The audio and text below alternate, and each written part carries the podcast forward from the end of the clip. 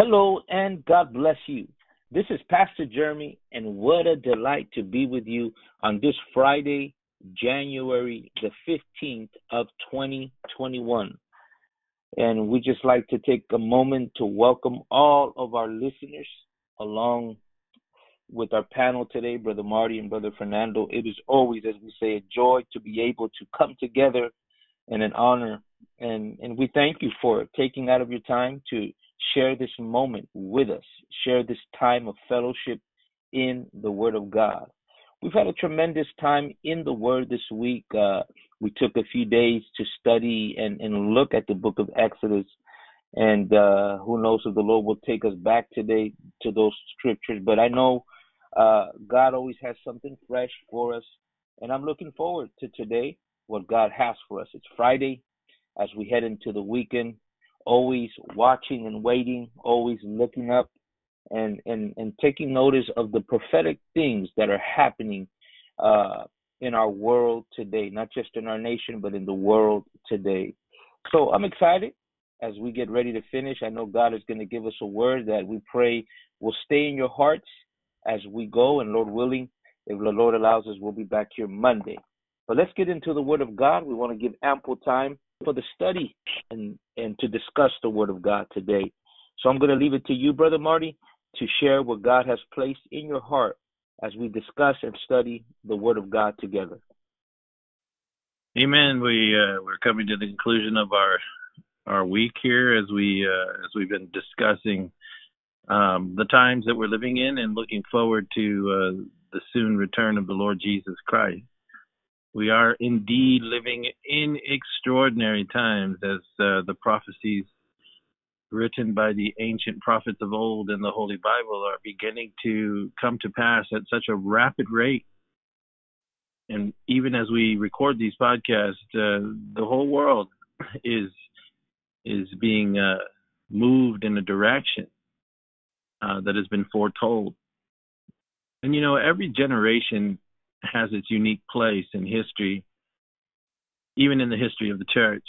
But as we talked about and have been talking about, there are generations that experience the fullness of time, whether it was the time of the Exodus, as we've been discussing, where the fullness of time had come, the prophecy that had been given to Father Abraham, that after 430 years, a nation which would emerge from his own genealogy and his own fathering, right? Isaac, Jacob, the 12 tribes, so forth and so on. And God told Abraham that his people would come under incredible bondage in a land that was not their own, and that actually happened, right? They ended up in Egypt, as we've been discussing, and but when the fullness of time came.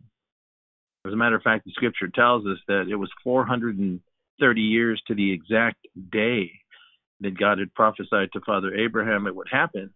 Indeed, they were brought out in the great Exodus.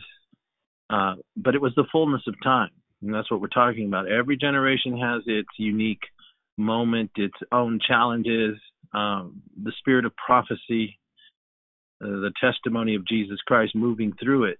But there comes generations of the fullness of time where prophecy comes to pass, and in a great way and great measure, the culmination of prophetic events all realizing or coming into existence at the precise time that God determines for it to happen.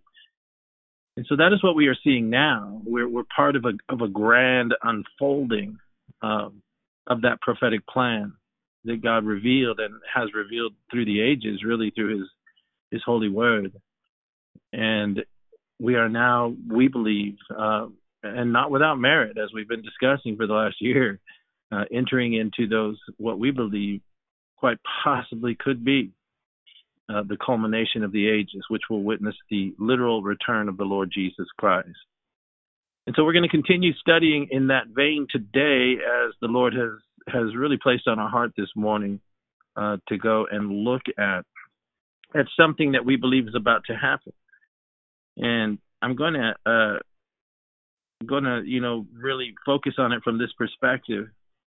We need to look at our events today and see what's happening and really realize this, that we are nearing a transition of power in the United States on Wednesday at high noon East Coast time here in the United States, January the 20th, a new administration is going to be seated. The removing of one power and the ascending of a new power into the seat of the most powerful nation up to this point on the face of the earth.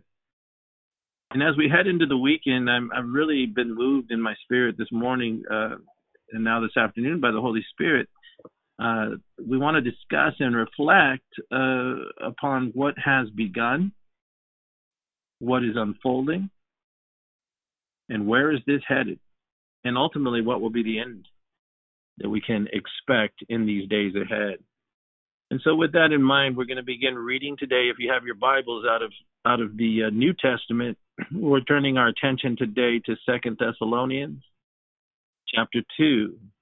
And I'm going to have Brother Jeremy, if he would, read to us verse 5 through 7 as we begin our study today. We pray that you will be blessed and informed by the Holy Spirit as we explore these subjects today on the mystery of iniquity.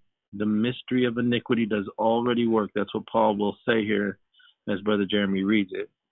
And so we ask that our Lord would bless us by his Holy Spirit to see these things in Jesus' name. Brother Jeremy, could you read that for us, verse 5 through 7, chapter 2 of 2 Thessalonians?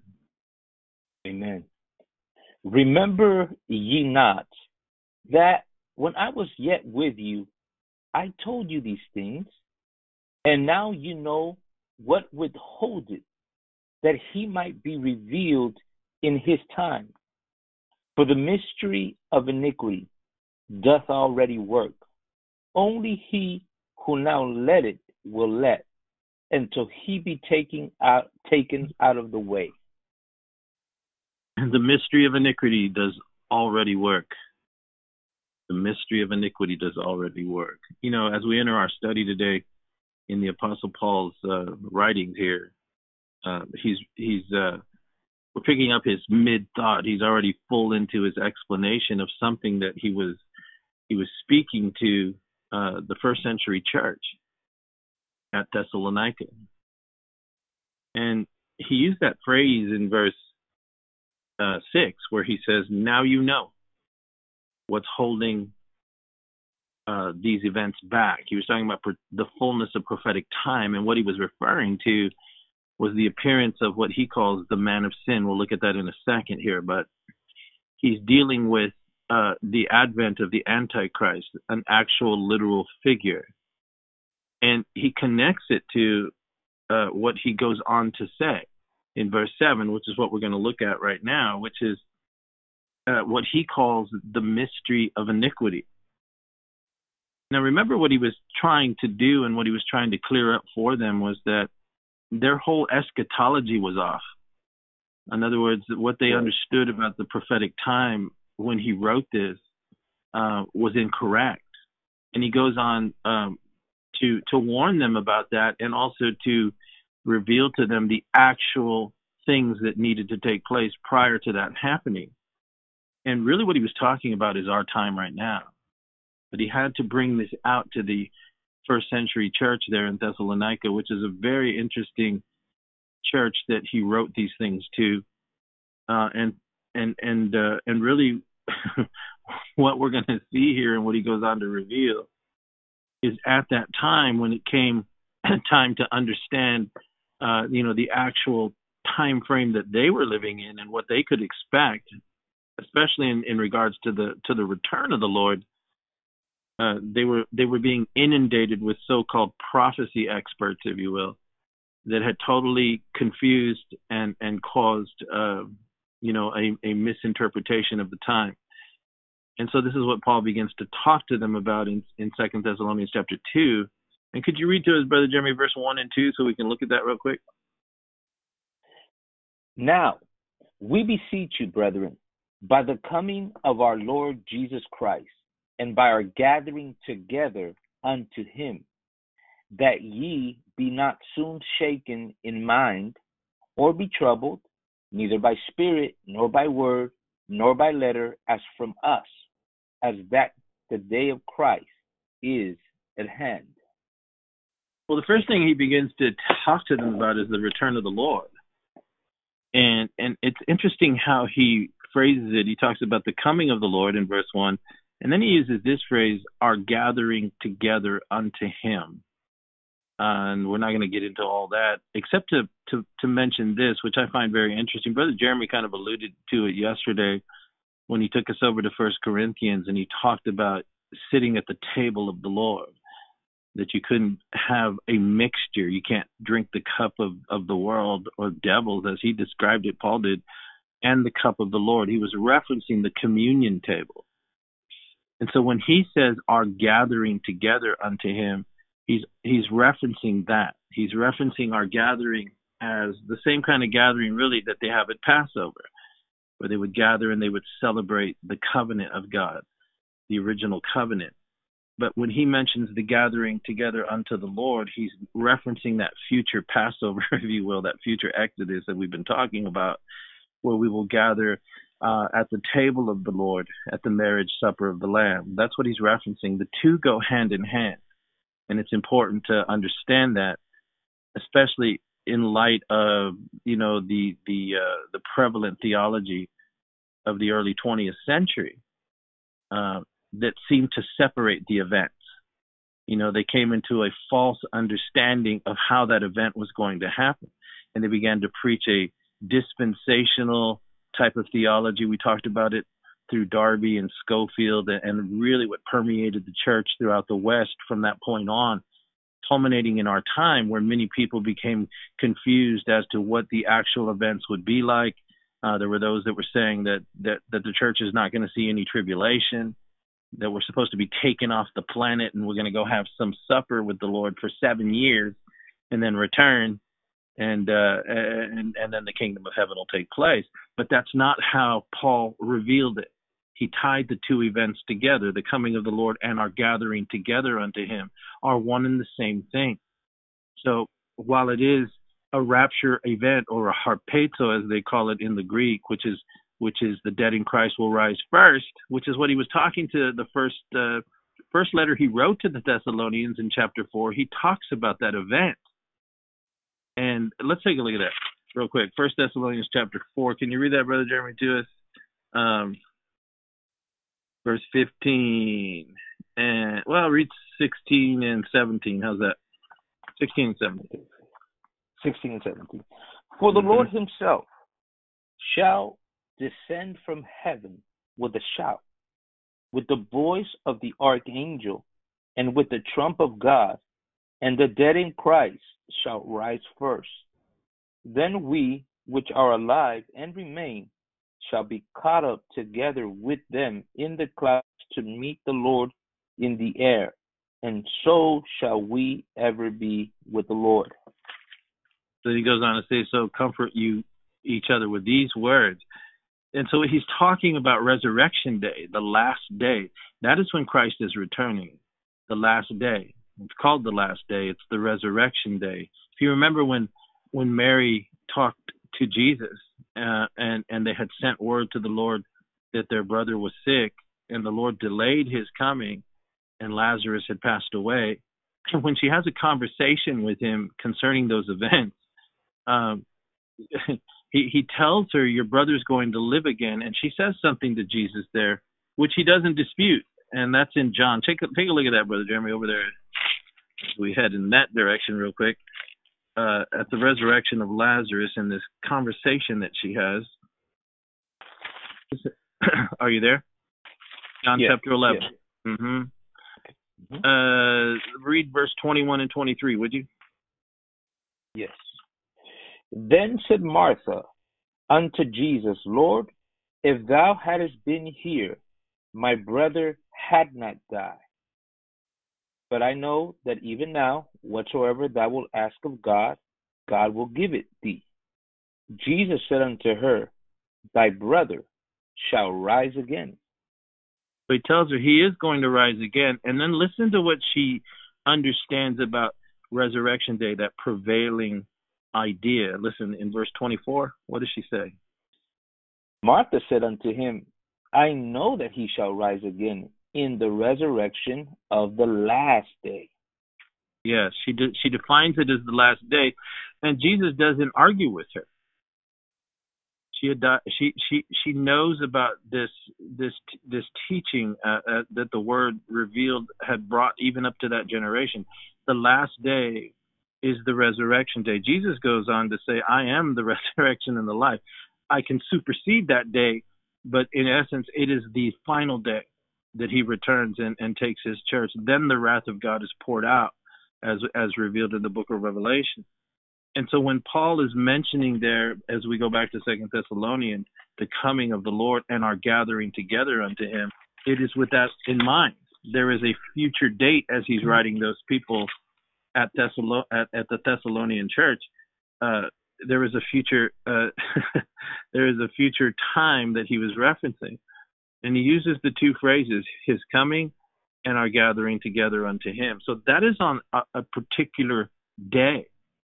And so this is why he's referencing that to them, right?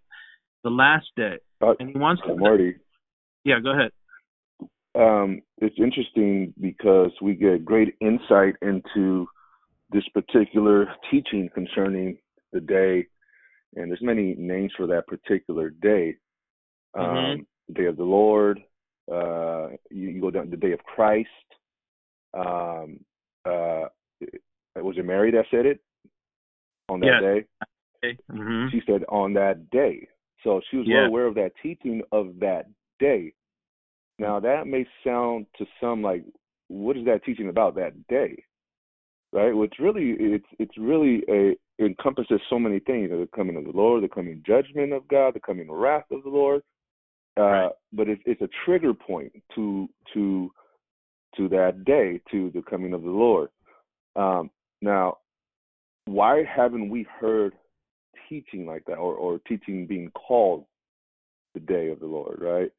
It's something that we haven't heard. And I know growing up, you know, as a young Christian, I didn't hear teaching on this, on that day. Like, what is that day? I heard teaching on the rapture, and that's you know, that's right, and you know, other teachings concerning eschatology, you know, dividing the rapture from the second coming.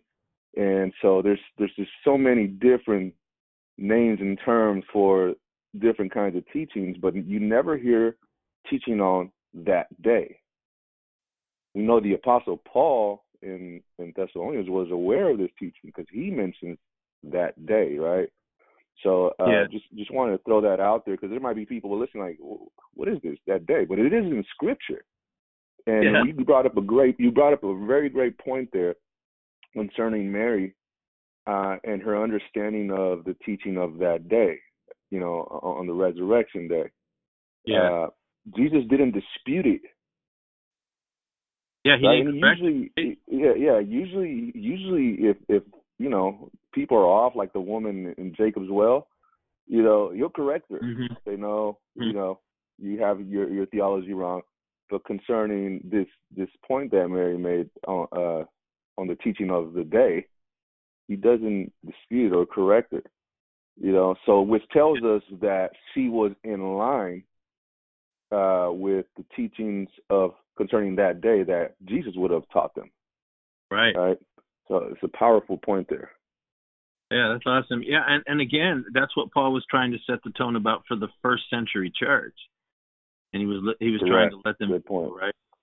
And because they had false teachers, just as in their time the false prophets arose to corrupt and confuse and defile understanding of the Word of God in our time.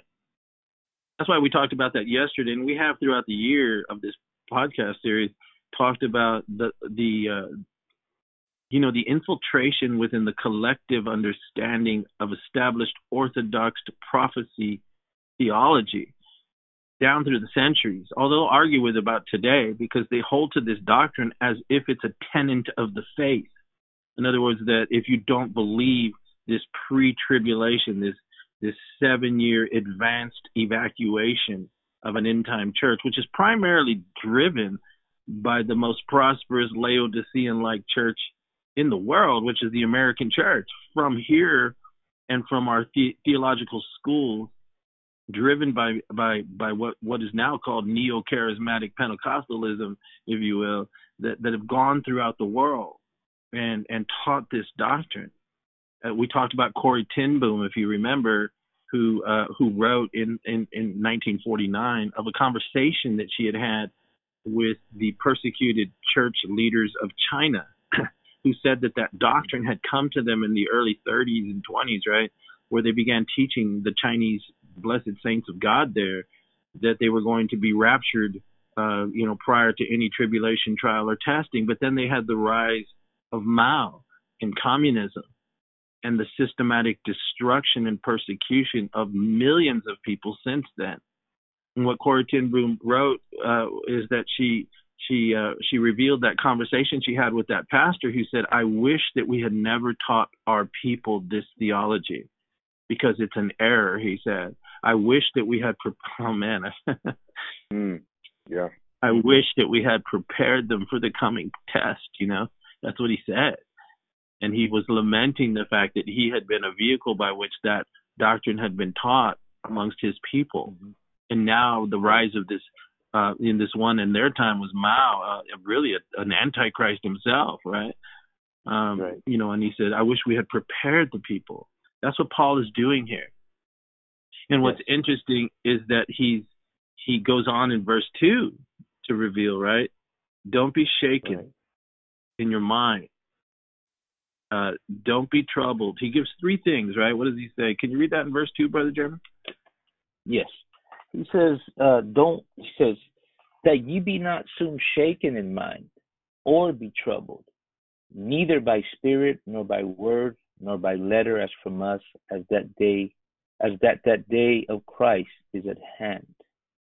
So see how he ties the coming of Lord again, like Mary called it the last day. He calls it the day of Christ, like Brother Fernando was just saying. The coming of the Lord is the day of Christ. Our gathering together, which he links to the coming of the Lord, is the day of Christ. There is no room in there. And contrary to what they will tell you, there is no room in there for some 7-year pause button to be held, that they'll come and get us out of here secretly, and then he returns. No, Paul plainly tells us right here, it's his coming and our gathering together unto him, and he calls it the day of Christ. Mary called it the last day.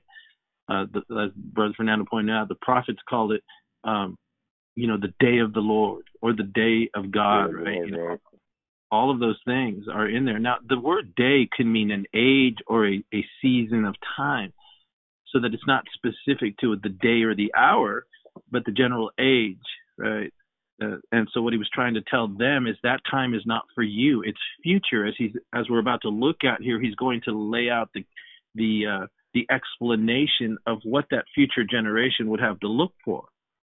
But notice what he said, it had infiltrated them. And he says, don't let this trouble you. And there were three factors, three types of individuals that had infiltrated the church with an incorrect doctrine of prophecy. The first thing he says is, don't be shaken in mind or troubled by spirit.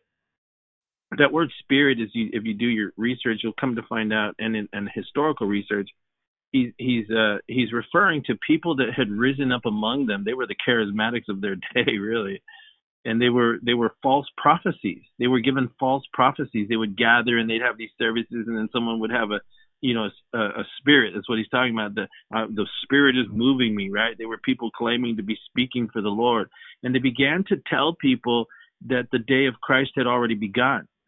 It was some kind of hyper pseudo, mysterious understanding, some dominion theology kind of thing, right? It's already happened. And so they were prophesying in the name of the Lord, telling them that. So he says, don't be troubled by these people running around, claiming to have the spirit, right? The second thing he said was by word. And really what was happening in that case, in the history that I was reading, particularly in Brother Ellicott's commentary, I have these old commentaries from the mid-1800s, and he pointed out there that what, in his research, he said that word, by word, that Paul was referencing there was referencing false teachers who had claimed that they had exclusive ability to interpret what the apostles were teaching. So they were like sectarian, you know, putting themselves up on an elite position, you know, mingling themselves with the church and presenting themselves as teachers, but they were false. And at the time, you know, they didn't have the New Testament written right yet. So what they were saying was they were claiming to have not infiltrated, but been around the apostles. You know, they would show up in Thessalonica and they gather with the saints and they say, oh, I heard Peter say this, or I heard James say that, or John was saying this, you know, or Paul was saying this. And they claimed to have authority from the word that the apostles had spoke, and they were preaching the same thing. They were preaching the wrong word. They were interpreting the times and claiming to have heard the apostles say it. But he says, don't be shaken by that. And then the third thing he says, or as by a letter from us. What was happening also was that they were claiming to have had letters written by the apostles. Forgeries is what they had. They were false words that they were bringing with them. And that's why Paul says, not by letter as from us, that the day of Christ is at hand. So it's an interesting thing that all three things were flowing at the time to distort their understanding, not only of their time, but of the day of the Lord. And what were you going to say, Brother Jeremy? Were you going to say something?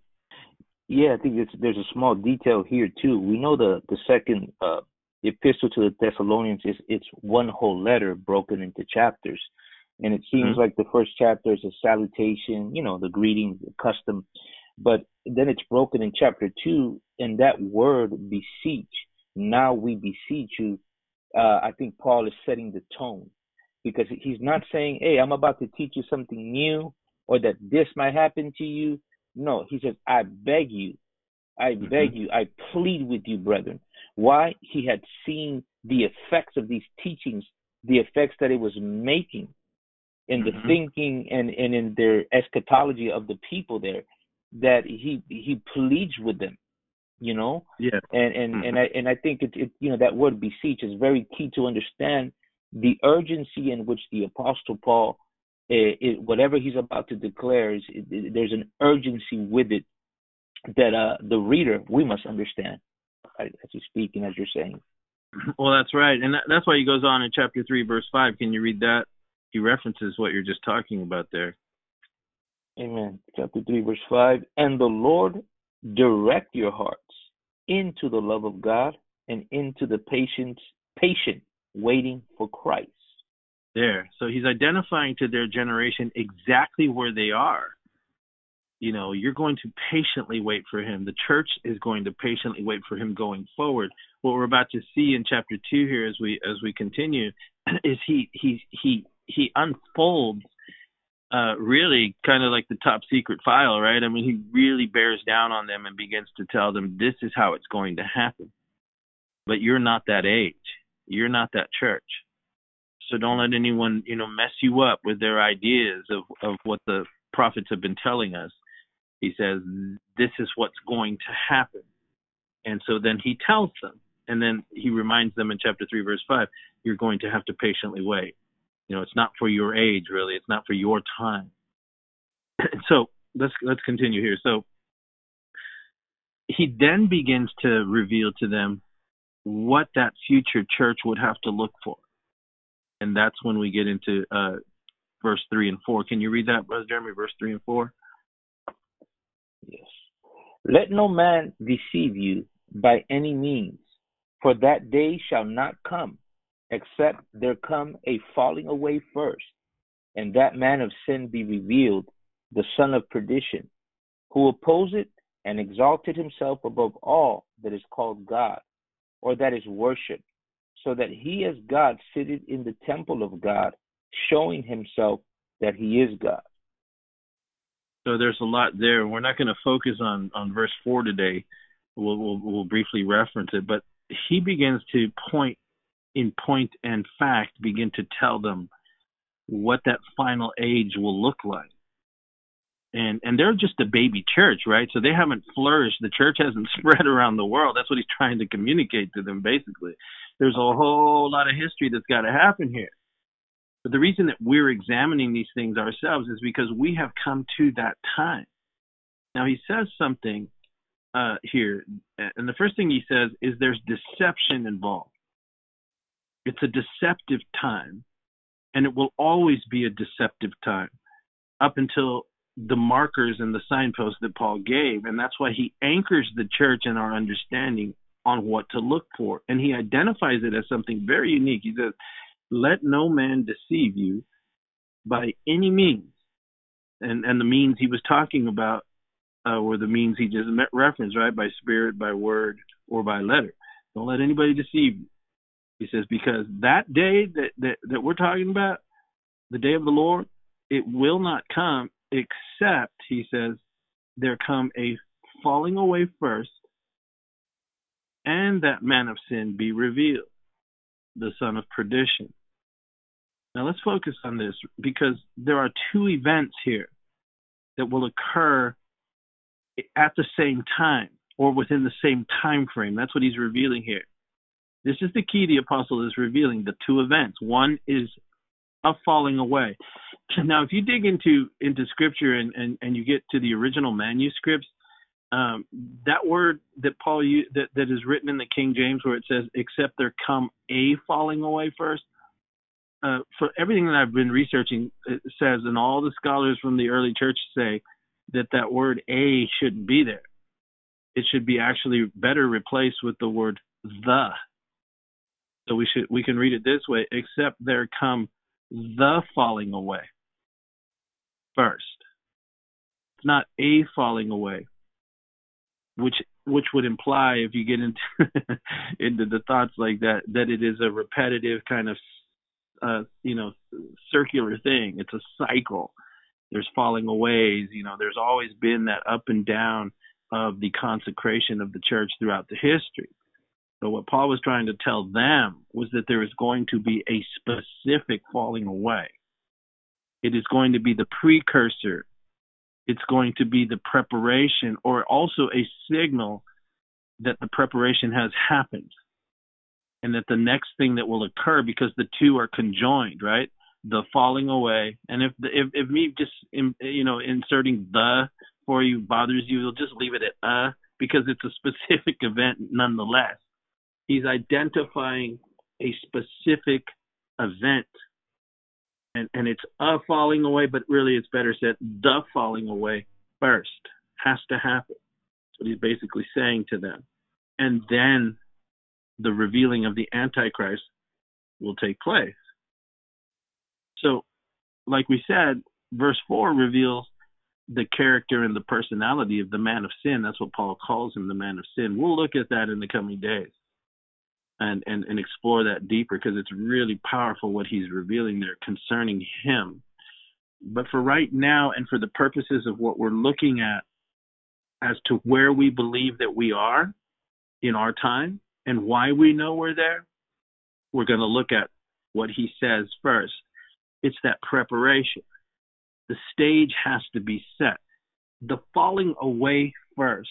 And what he's talking about there is not only dealing with the so-called church of that age that he was referring to in the far-flung future, which is our time, but it's wider in scope. And what I mean by that is what he goes on to reveal in verse 7 when he talks about the mystery of iniquity already working in verse 7. He references the Holy Spirit as an opposing force. He says, only he that now letteth or withholds this from happening will continue to do that until he's taken out of the way. That's verse 7.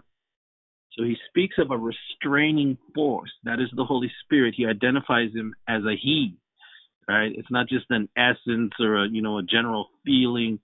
He's talking about a particular opposer, one who is in conflict, in direct opposition and preventing, and really for the ages, as we'll look here in a second, the ages, the Holy Spirit has been working to prevent this from happening, because there is a fullness of time. Paul first links it to the falling away.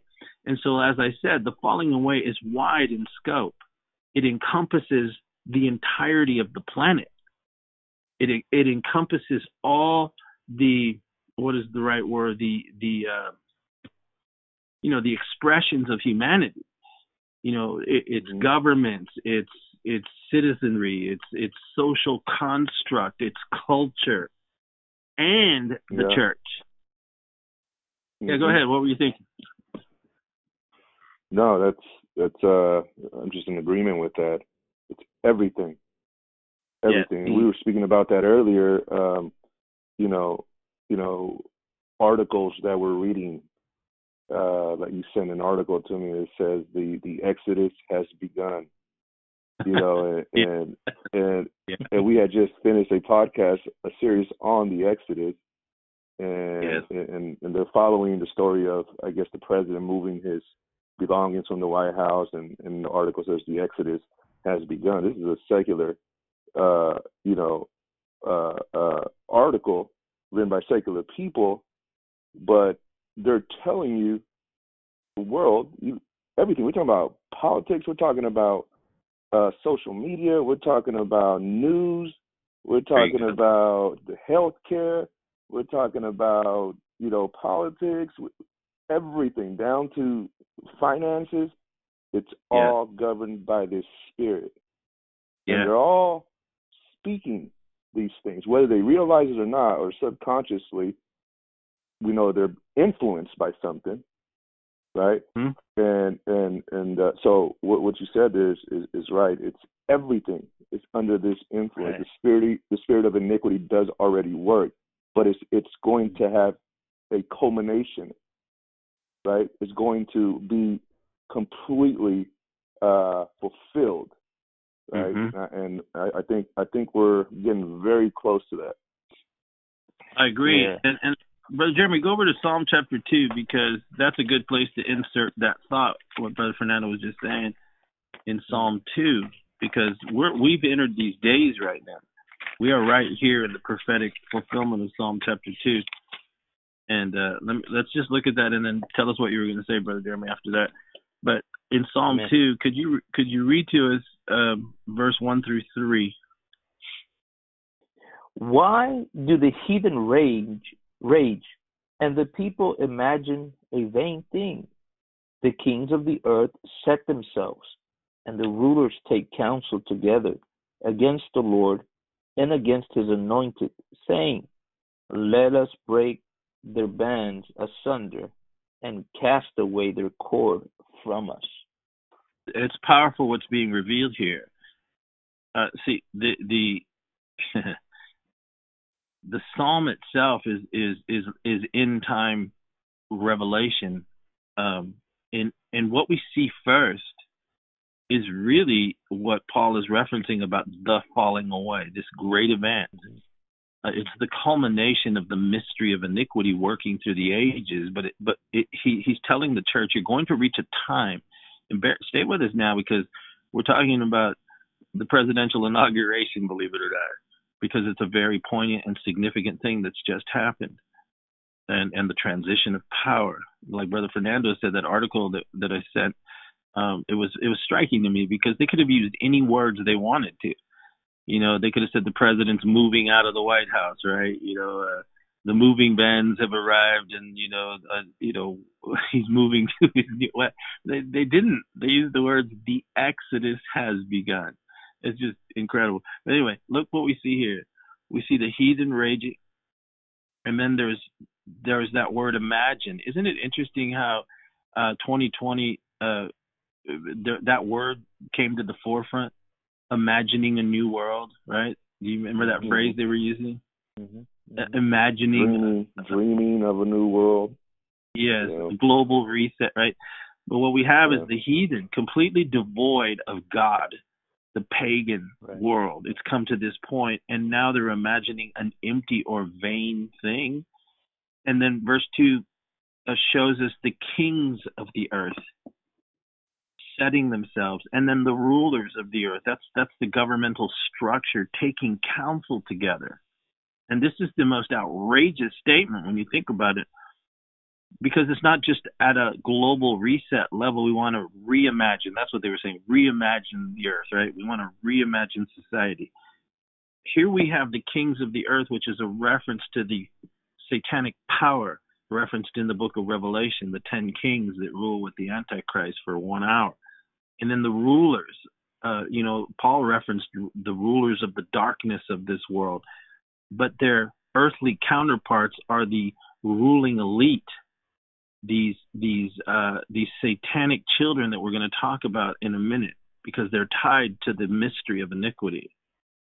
What he's saying here is that there will come a time in the future where they set themselves and they take counsel together, not just to change the way things are, but to actually come against the Lord himself and against his anointed, which is Jesus Christ. And what they're endeavoring to do is to break their bands and their cords from us. There is a defiant, rebellious expression of satanic will being revealed here. When Paul talks about the falling away, he ties it to verse 7, which is the mystery of iniquity. And we'll talk about that here in a second, because remember what we're looking at here. These kings, these rulers are setting themselves together to dethrone the Lord, to literally occupy and take over his planet. Because it is his, and the Lord Jesus Christ, his only begotten Son. This is future event that was being prophesied by the psalmist King David, which has come to rest in our time.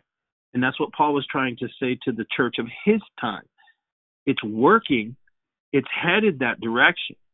But there has always been a restraining force. There was always the Holy Spirit withholding it. Because God is in control of all things. And it will culminate. Remember what he said about the iniquity of the Amorites, right? When he talked to Abraham about the fourth generation, right? The iniquity of the Amorites has not fully come yet. It has that same feeling. There is you must go across the landscape of the unfolding of divine will, of the Father's will. He allows things to fully flourish in order for his perfect will to be executed, and it has that same kind of sense. What were you going to say, Brother Jeremy? Yeah, that's why I think it's so very important what you brought out on the interpretation, right, that we have on most of our Bibles, except there come a falling away first, because that gives us the opportunity to just, well, there's been a falling away since the days of Paul, but right. when you insert the correct interpretation that you mentioned, which is the falling away, now it's speaking about something very specific. And I thought it was interesting the way the NIV reads it. If you allow me just to read it, because I think it goes along with what you're saying. He says, "Don't let anyone deceive you in any way, for that day will not come until the rebellion occurs." And I think that's interesting, because there we see the reference of not just the coming rebellion, but it also references to what took place in the beginning, right, or before the world was created with Satan. So there we can tie it. So I don't think we do violence. That is the correct. Paul is referencing to a specific, the falling away that will come first in our time. I just wanted to and when we're looking at the falling away first, he, in essence, he's saying this is what precedes it. There is a satanic energy, and listen to what I'm about to tell you, that Paul was revealing here. He calls it the mystery of iniquity, and he also reveals in verse 7 that satanic energy has been being withheld from having a full expression. But what Paul is trying to tell the early church that they needed to understand was there was so much more that had to be happening, and that it would work its way out throughout the generations and come to rest in a final time period. And he said there will come the falling away. That is the precursor. It must happen first. And like we just shared, like Brother Fernando gave that list, right, of every strata of society.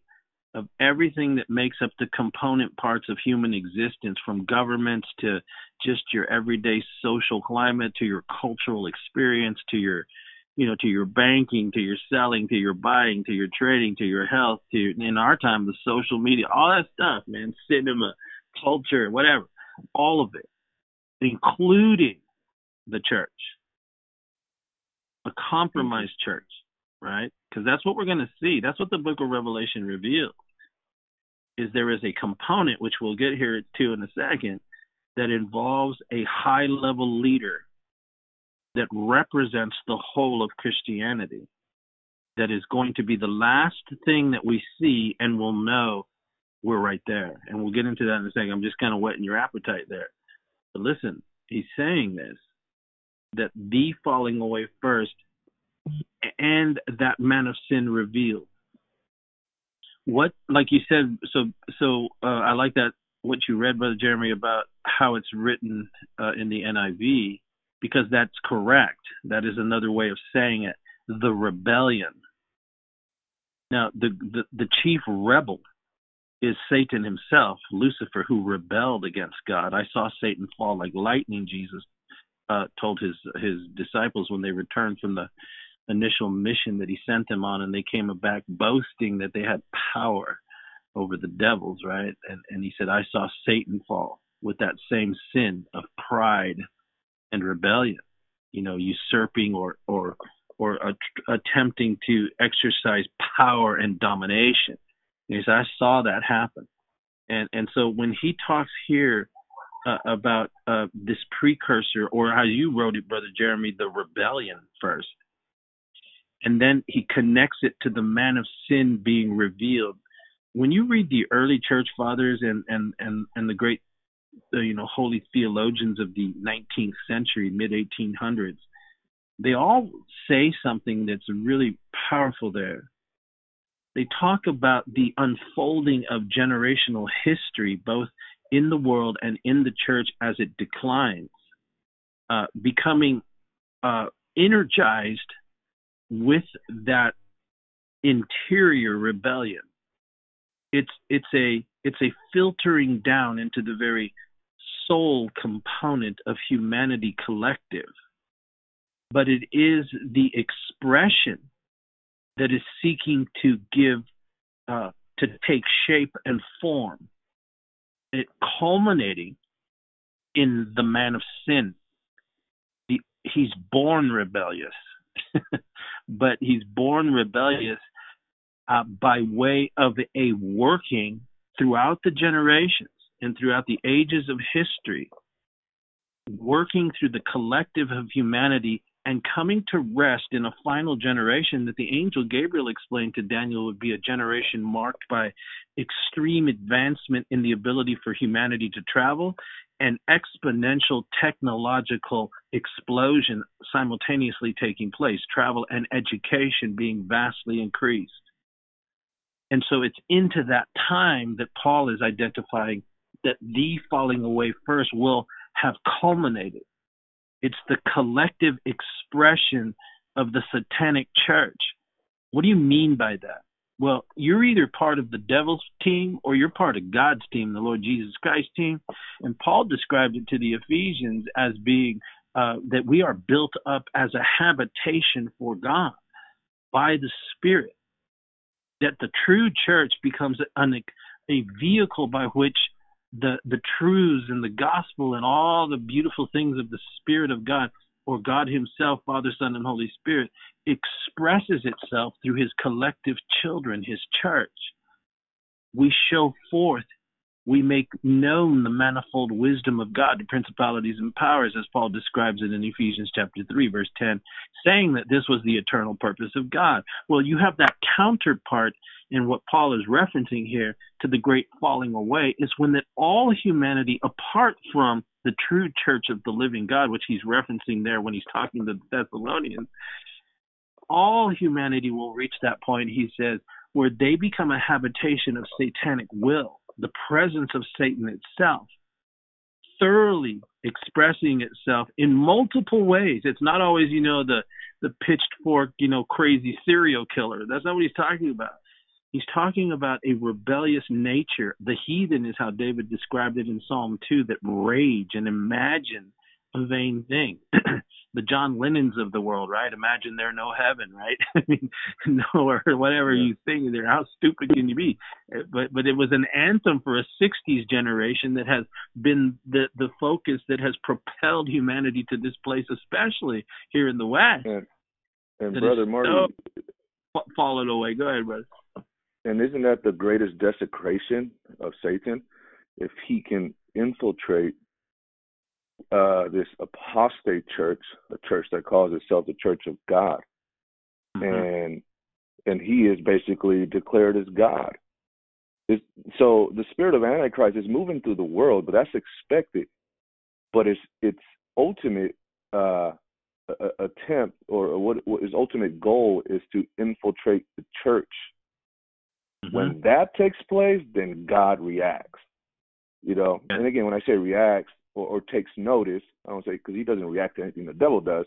He's one step ahead of him all the time, but he takes notice, because we see that in throughout history with his people.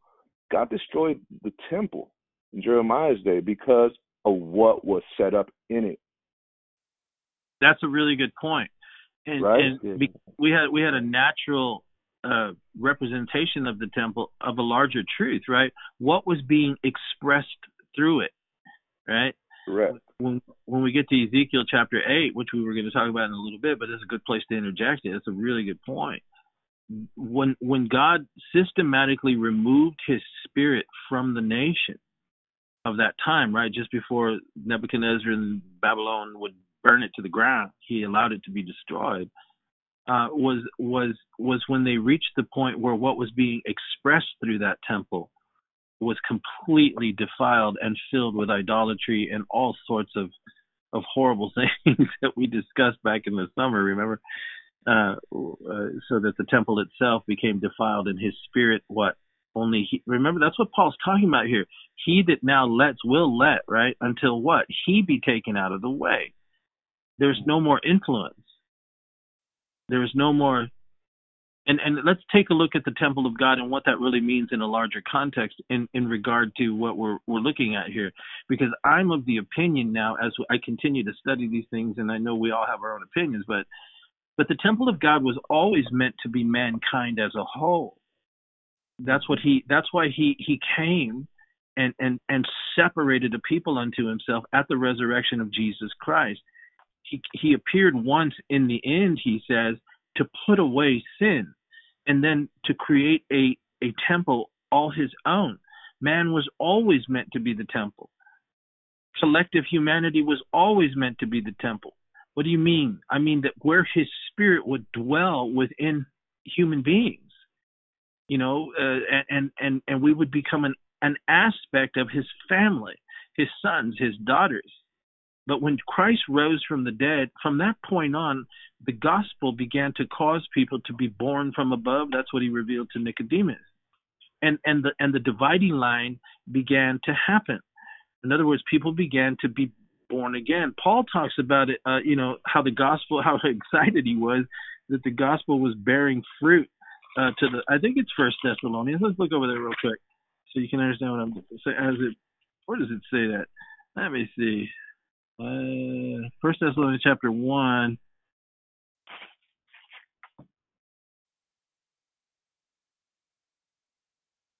I think that's where it is. Well, he talked about the gospel bearing fruit as it does in other parts of the world. Do you know where that scripture is, brothers? Can you think of it off the top of your head? It might be in. Yeah, I recall it. Let's see. Maybe you could look that up real quick, Brother Jeremy. Beareth fruit. Beareth fruit. It's worth reading it, so bear with us, brothers and sisters. Let's see. Okay, let's try First Corinthians 12:14. Let me see. I think it's 12:14. Let me check first. Beareth fruit. Oh, no, that's 12.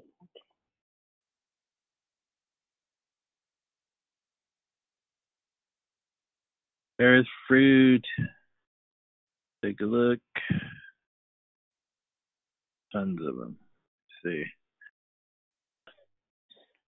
What he's describing is the gospel itself is the seed that caused a whole new crop, so to speak, to come forth. Let me see. Yeah, there it is. It's in Colossians. I'm sorry, chapter 1:6, verse 6. Yeah. Listen to how he describes the gospel in light of what we were just saying. Listen to how he describes the gospel here. Read verse 5 and 6, would you? Yes. For the hope which is laid up for you in heaven, whereof ye heard before in the word of the truth of the gospel, which is come unto you, as it is in all the world, and bringeth forth fruit, as it doth also in you, since the day you heard of it, and knew the grace of God in truth. That's incredible how he describes the gospel being interjected into the cosmos, really is what he's talking about, into the world, and that it now bears fruit. And what that fruit is, it is the people, right? Those who believe. Yes. So he's talking about the building of his church. It's a completely holy and separate thing that was meant to be and is meant to be a collective temple of God. The temple of God was defiled in the garden. The temple of God was Adam in many ways. Now, I know that'll blow some of you away and you'll have a hard time thinking about it, but what were you going to say? Go ahead. No, that's true. He was the representation of God in the earth. You know, he was made in the image of God. God communed with him. He had a relationship with him. Mm-hmm. You know, in essence, God tabernacled with him. That's exactly right. Absolutely right. And see, we see that symbology again throughout the scripture. In the first Exodus, right, when he brought them out into the wilderness, he has them construct him a tabernacle. He was trying to express something to all of us, first to Israel, then the whole world. But how he had the tabernacle set up, the dwelling place of God, was directly in the middle of the camp, as it was surrounded by all 12 tribes, right? He broke them off into sections of 3, north, south, east, and west, and he put his holy of holies right in the center of it, where the pillar of cloud by day and the pillar of fire by night would emerge from the center of the camp. He was expressing to us that the ultimate fulfillment of that was going to be that he would inhabit us. That's why when the Holy Spirit came on the day of Pentecost, that's what Jesus meant. It's better for you that I go away, because if I don't go away, the Holy Spirit won't come to you. But if I go away, I'll ask the Father, he'll send the Spirit, and he shall be in you. You'll know him because he's going to be in you. And he's the one that activates your ability to hear from us. You know, he's not going to talk to you about anything about himself. He comes to reveal me to you, but he's going to be in you. And so that defining moment of the birth of the church, suddenly an excision took place, you know, like a cutting took place in the collective of humanity. When you look at the depth of what was revealed throughout the writings of the Apostle Paul and the Holy Apostles, Paul primarily putting forth the concept and the idea that when we were born again, we became a collective temple of the Holy Spirit, that we are the temple of God and that the Spirit of God dwells in us, and that the church being born, Peter called it a holy nation, a chosen generation, a royal priesthood. But suddenly Paul would go on to argue that prior to this event, we were born as a result of the temple being corrupted. That is, our original father Adam falling and being plunged into the servitude of another creature. Instead of God his Father, it was Lucifer himself who took possession of humanity and the collective souls of humanity, dwelling within the genetic DNA of Adam before any human boy or girl had ever been born. He became the collective possessor of that. That's what Paul was saying. And then he said that it required a ransom be paid. right? You were redeemed not with corruptible things, Peter said, as silver and gold, but by the precious blood of the Lord Jesus Christ.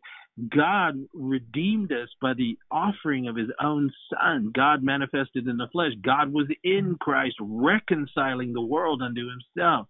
We were sold under sin. We were, every single person that was born again was born into the earth, was part of a different, paradigm, a different reality. And the only thing that we could express was the will of the one that lived in us, sin, right? Sin dwelling in us. But when we became born again and the price was paid on Calvary and the resurrection announced to the whole of all dimensional creation that a new thing had been born, a beginning, and it began with God, right? Christ is the beginning. Jesus is the beginning of the creation of God.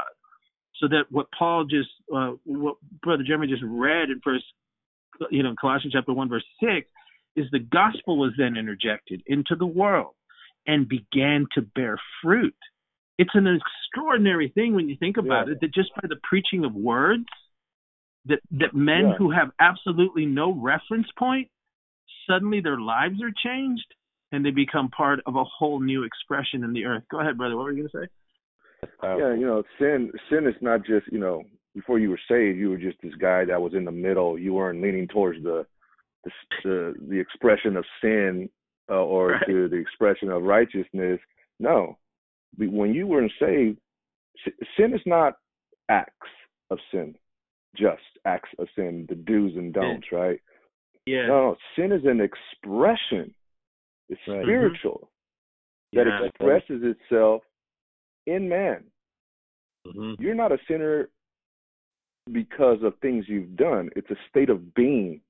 It's an expression of rebellion that comes through every child when they come out of the womb, as the psalmist said, right? Mm-hmm. In sin, I was conceived. Yeah. Right? It's an expression. I come out expressing a rebellion that as I grow older begins to manifest itself, right? And the gospel is that expression, the express image of God. It is Jesus. Yes, in the Spirit. Mm-hmm. It is Jesus in the Spirit speaking, being proclaimed, speaking to his children so that he might be heard of his children. Yes. And those are things that we have to understand and see them correctly to understand what is really expressing itself. That's what we're talking about, the spirit of the age, right? What is expressing itself in the earth today? Two kinds of people, right? And that's how simple it is. It's two kinds of people. You're either going to express in these last days the spirit of God. It's moving through your life, and the spirit of God, He's really just trying to bring about the fruit of the Spirit, which is really the character of Christ. Mm-hmm. It's really Christ himself he's trying to produce in you. And so we have Christ and his expression, his children. We have the devil and his expression, his children. And each and one of them are trying to find themselves in their own children. Yes, absolutely. Jesus is trying to find himself in his children, who is his seed, mm-hmm. who is bearing his fruit. Because if you're not bearing the fruit of Jesus, then you're not out. Because he is the Lord of the harvest. He always bears fruit. Amen. Praise God. Right. That's good. What are you expressing? That's a powerful thing. Now, that's powerful what you're bringing out, Brother Fernando. That's why that Colossians chapter 1, verse 6, it's such a powerful expression of the gospel being preached to the cosmos, right? Yeah. And it's no coincidence that out of all the parables that Jesus gave in his ministry, about 5 or 6 of them have to do with this, with harvest, with fruit, right? He's expressing something to us. He's wanting us to know, and also what I wanted to comment on too is really the twofold agenda of the enemy that we're seeing too, which is always has been to remove, remove the Son of God, remove, and also to replace. And we see that in Thessalonians. That's what he's doing when the Bible speaks of the falling away. He's wanting to remove. That has to happen first, as you said. And then, but then he says, and then that son of perdition shall be revealed. That's to replace. And that's been his agenda all along. Not just to remove. It's not just, oh, look what's happening, guys. The enemy's doing it. No, but he's also going to be replaced. So, well, and that's exactly what we're seeing. And so Paul is trying to say to us, and what he was trying to tell them then was, no, your prophetic understanding for your time isn't correct. This is what's going to happen. And a whole historical, landscape has to unfold. But when it does, he tells them, this is what is actually going to happen. The falling away, the rebellion, as you read it in the NIV, Brother Jeremy, gives way or becomes a what's the right word? It is the expression of collective humanity, and the energy level of that. Listen to what I'm about to tell you. I'm trying to look for simple words here, but what he was telling us and subsequently telling us is when you reach that point in the far-flung future, which I believe is now, I think it's already happened, honestly. I think that many things, but let's just talk about this. He's saying the falling away encompasses the whole of fallen humanity, including fallen Christianity. And what he's saying is that when it reaches that point, the energy is sufficient enough, more than sufficient, to produce something. And what it's going to produce is the antitype, right? It's the antichrist. It is the full expression of what the Bible calls the satanic will, in that he finally has produced the man of sin, not a man of sin, but the very one that is the opposite of what the Father offered to humanity.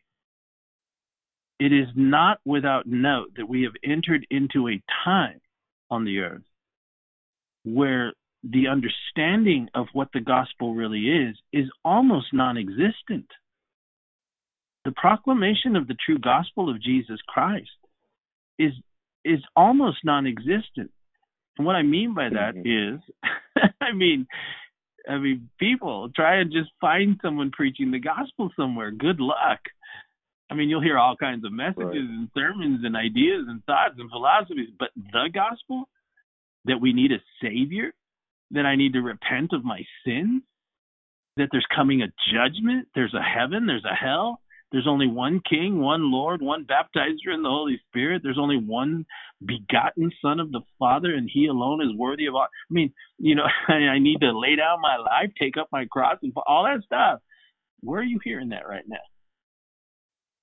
No, I think, Brother Marty, have we reached the place, and like it was in Jesus' day, where it necessitated of John the Baptist to bring forth the message that he did, the coming of our Lord. Have we reached that point where Israel of old was not prepared for Messiah? And that was a failure of the leadership, the spiritual leadership. That's what the listener has to come to the conclusion of. Have we reached that point? And if we have, I've looked, brother, for the word of the Lord, see who's preaching it. I don't hear it in the establishment, in the religious establishment, when you turn on Christian television. No, it's non-existent. It's another Christ. It's the spirit of the age. Yes. I personally have made up my mind that that's what it is. It is lost. Yes. They are expressing satanic will in their messages and behind their pulpits. And it's all mixed in with religion and even Jesus, the name of Jesus. But we know it's not the true Jesus. It's another Jesus. So we have to come to that conclusion. How we reach that point? You said it. The true preaching of the gospel is virtually non-existent, as it was when John showed up to the scene. Absolutely. Well, see, and again, let's look at the John the Baptist example that you gave there, Brother Fernando, because, again, the beginning from the end, right? Behold, I send Elijah before the great and the dreadful day of the Lord. We are looking for an Elijah figure. That is what the Scripture says will happen. But we also see in the understanding of Scripture, as Jesus applied that Scripture, he talked about the spirit of Elijah coming to rest, right? And what do we see?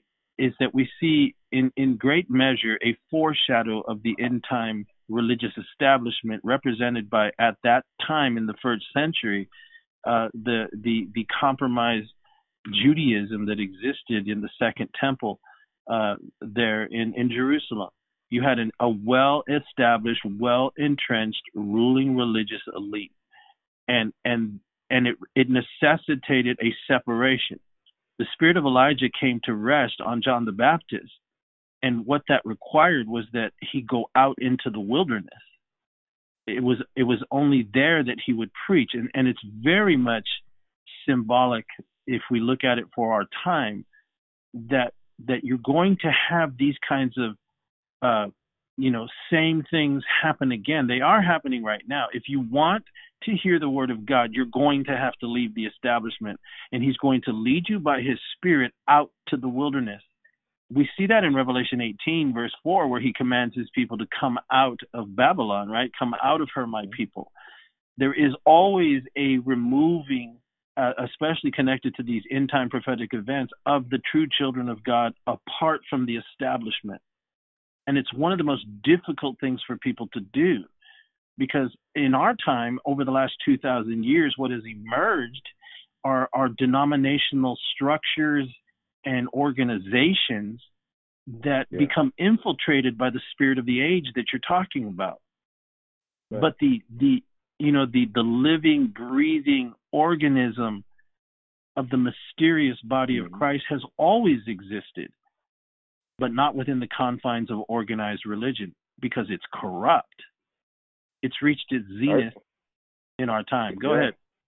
No, I remember reading those scriptures when I first got saved. The spirit of iniquity does already work, and I'm thinking in the world. Mm-hmm. And Paul's talking about there the church. That's why he addresses them. It's already at work. It's trying to penetrate you right now with these false doctrines. Yes. Right? Incredible. It's trying to penetrate you right now. And by the grace of God, like you said, there's an unfolding time that has to take place, 2,000 years. And so it was restrained. So the spirit of Antichrist was already knocking at the church's door 2,000 years ago. At its very beginning. At its very beginning. It targeted the child, right? It's always targeting the baby, right? And the church was an infant at that point. So by the grace of God, the restraining power of the Holy Spirit, his word, has kept that at bay. Yes. But now, some 2,000 years later, 2020 hit. I mean, it's like the door is just kicked in. Mm-hmm. You know what I mean? And that's what's so shocking. That's what's like, whoa, this is what he spoke of, that before the coming of the Lord, there will be a falling away.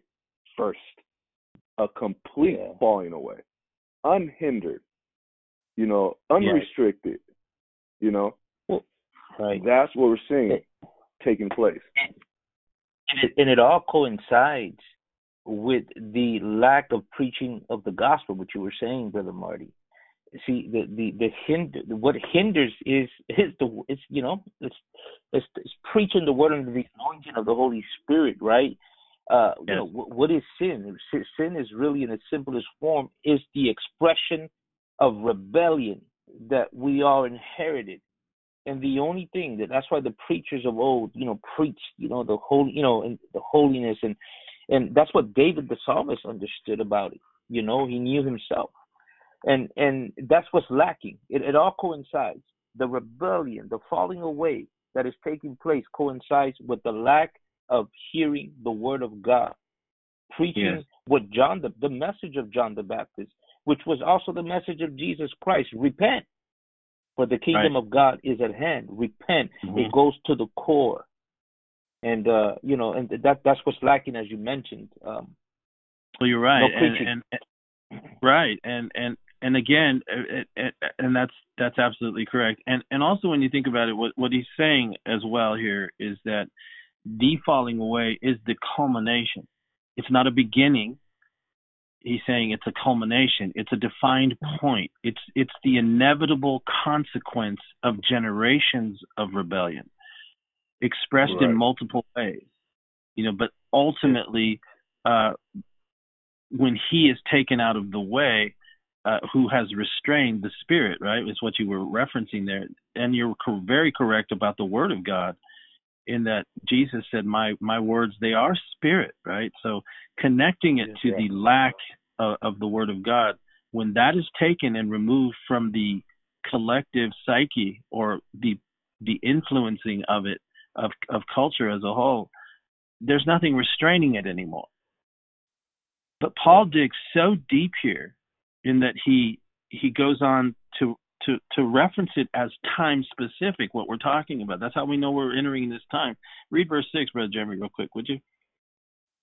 Yes. And now ye know what withholdeth, that he might be revealed in his time. So first he tells them this is time specific, right?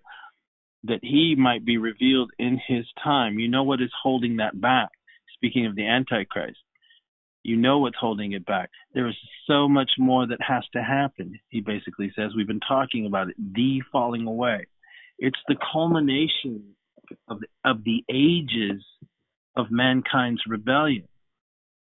You know, there's always the opportunity for reflection and repentance. We saw that, for instance, in the story of Jonah in Nineveh, right? When Jonah goes to preach to Nineveh, Nineveh repents. They're given another 40 years.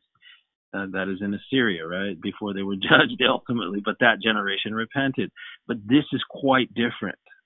There is no sense of an opportunity or an opening, or even a sensitivity just in the basic essence of a human heart where it wants to hear it anymore. And so he's talking about a specific time to the first church, which comes to rest in the end of time. That humanity as a whole, both the institution of the church and the rest of the world, has both reached that place where it has allowed the infiltration of the heart to be at such an extent that it falls away. In other words, it brings about that great rebellion. It is what Brother Fernando described as the satanic will, the satanic expression. And so he says, look, now you know what's holding this all back. It hasn't reached its fullness, is what he's telling them. And it has a time. It's time specific. And then he goes into taking them into such a deep level of understanding, what he reveals here. Read that, would you, Brother Jeremy? Just the first part, what he calls it. Verse 7.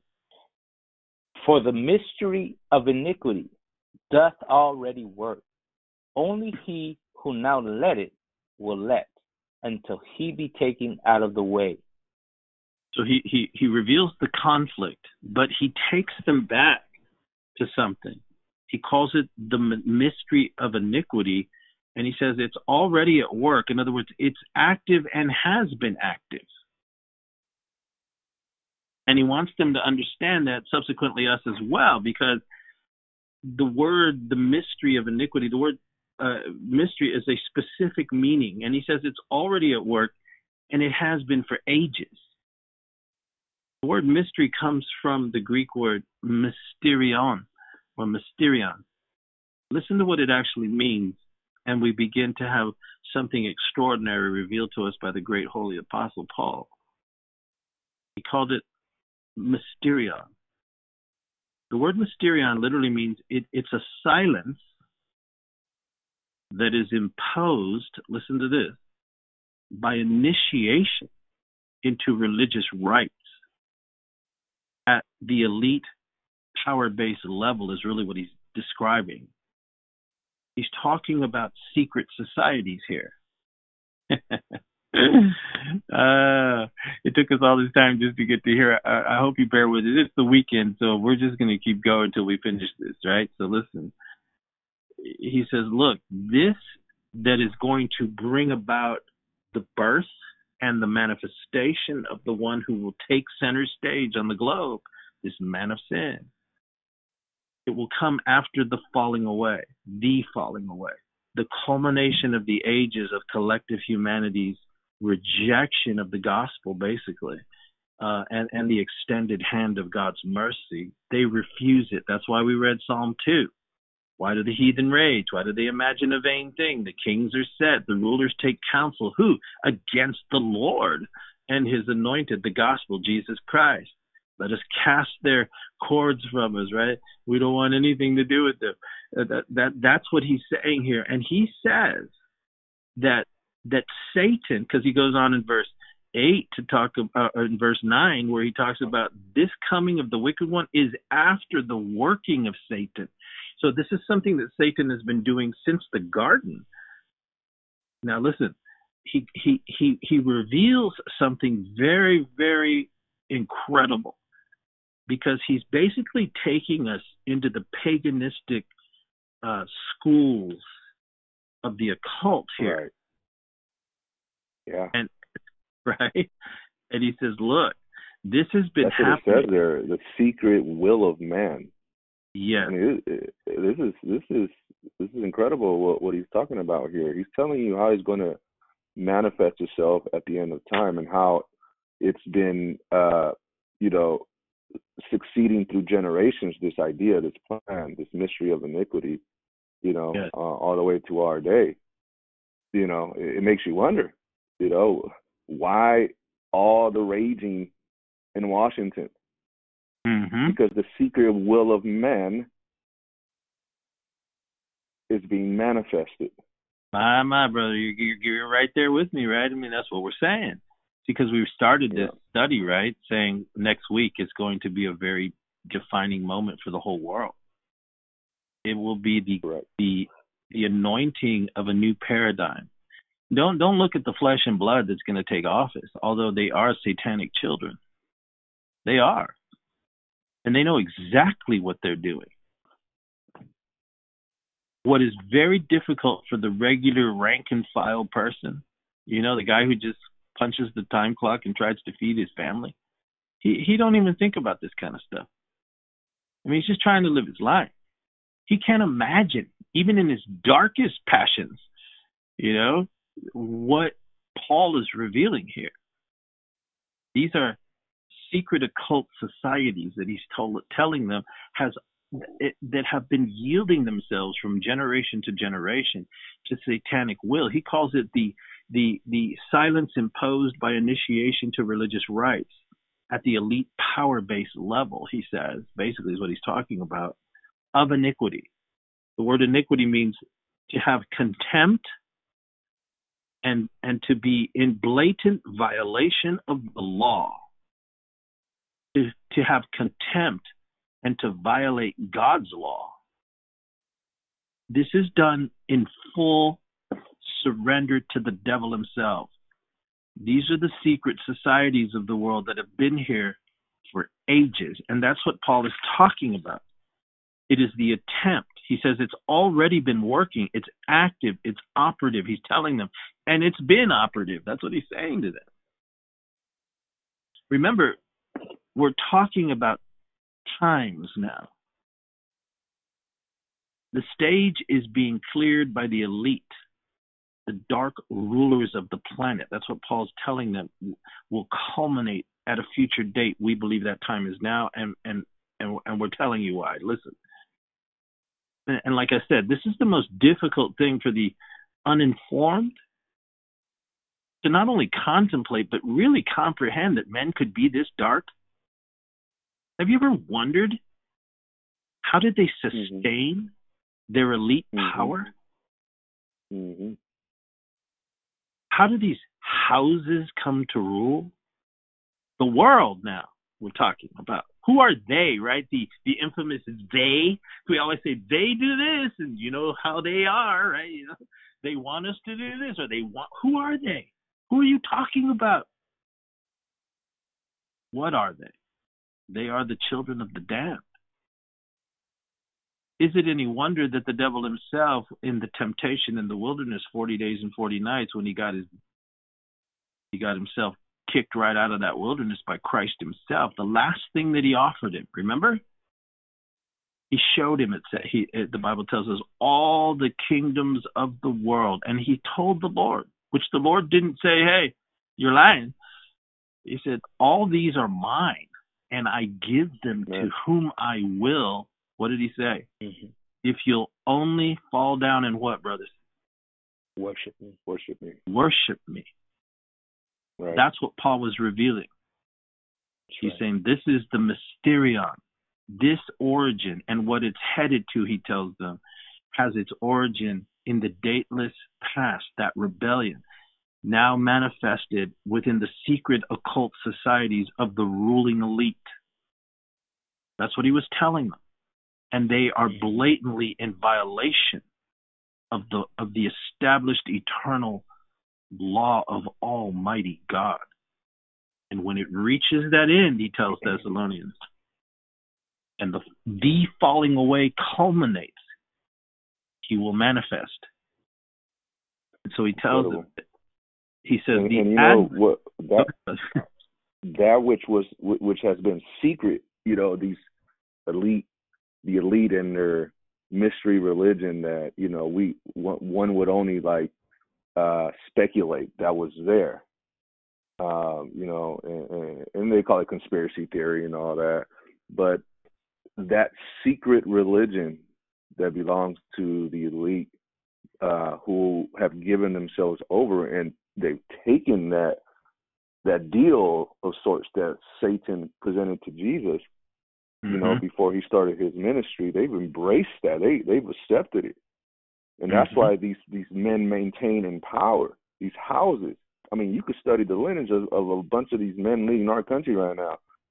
And do that on your own time, and you'll find out where it leads. All kinds of things are going to be revealed. But my point is that this secret agenda, this secret religion, Luciferian, really, that's what it is. The Luciferian religion. Again, God has his people in the earth who worship him. So, do you think that Satan doesn't have his? Of course he does. But it's always been in the shadows.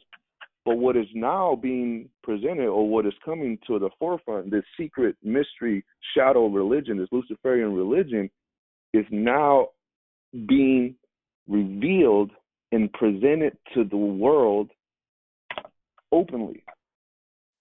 Openly. And that's what 2020 has been all about. Yes, sir. Right. Incredible. So this is what he's saying to them, right? He says that the advent of the son of perdition, basically what he just revealed to the Thessalonians and what we're seeing. He says that this has been going on, really, and has been attempted since Eden. Mm-hmm. Cain became that attempted son of perdition, and when he killed Abel, right, we see that satanic violence toward the holy.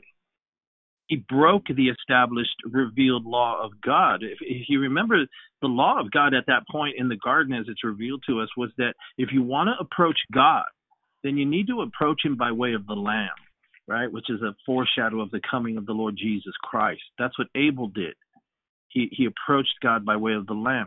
He learned that from his father Adam. What are you talking about? Well, we know that when the temple of God, if you will, Adam, the first temple of God, sinned, that he suddenly became aware that he was naked. In other words, the light and the presence of God was taken out of the way. It was removed. And he saw himself uncovered. He became a child of darkness, really. And it was God who stepped in and clothed him by the sacrifice of a lamb. We can infer that because that is the way that Abel approached God. by the way of the Lamb. A substitutionary sacrifice was already being proclaimed. And in fact, the gospel and the judgment of God was proclaimed to the serpent, who plunged it all, as it relates to humanity, into darkness. And so it began. And that's what Paul's referencing all the way back there. Even Jude, if you remember, in his writings, He mentions three things, right? He mentions Balaam, he mentions Korah, but he also calls it the way of Cain. All of these had occultic inferences. Balaam, right? The false prophet. Right. The rabbis tell us that Balaam was all up in Pharaoh's court.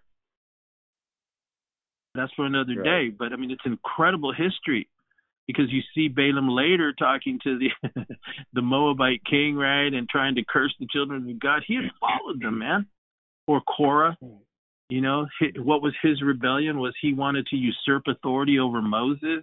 Same satanic will. It's been being attempted, Paul was saying, and already continuing to work. It formed itself, brothers, and collated itself in many ways throughout the global empires. The first attempt was Nimrod at the Tower of Babel, which is what we're returning to. There was a transition that took place in Nimrod's life, and we looked at that. Go back and listen to our podcast early on from last year, where we taught on the Tower of Babel, Nimrod, and the Silicon Valley connection. Go listen to what we shared there, because we've been talking about this for a year.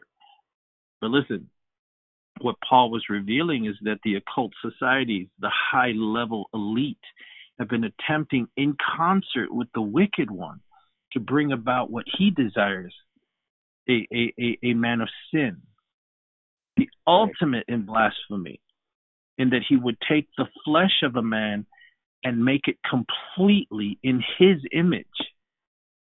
An absolute defiant rebellion against the Creator who made man in his own image. Paul says, this is the mystery of iniquity. These rites, these secret initiation things have been flowing since the beginning.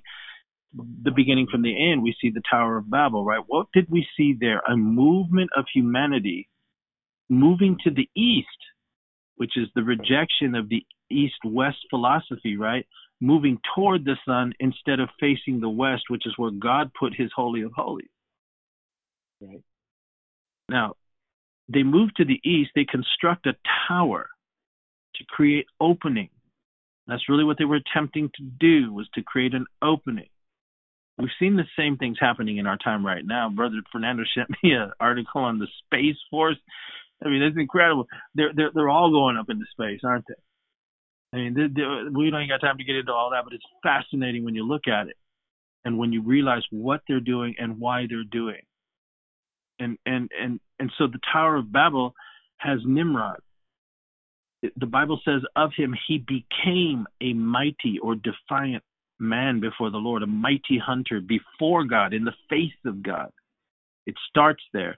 And what do we see? God comes down and destroys it and breaks apart this unified expression of global empire led by one corrupted transhumanist foreshadow, if you will, called Nimrod, and scatters the people into the nations of the world, as he always desired it to be.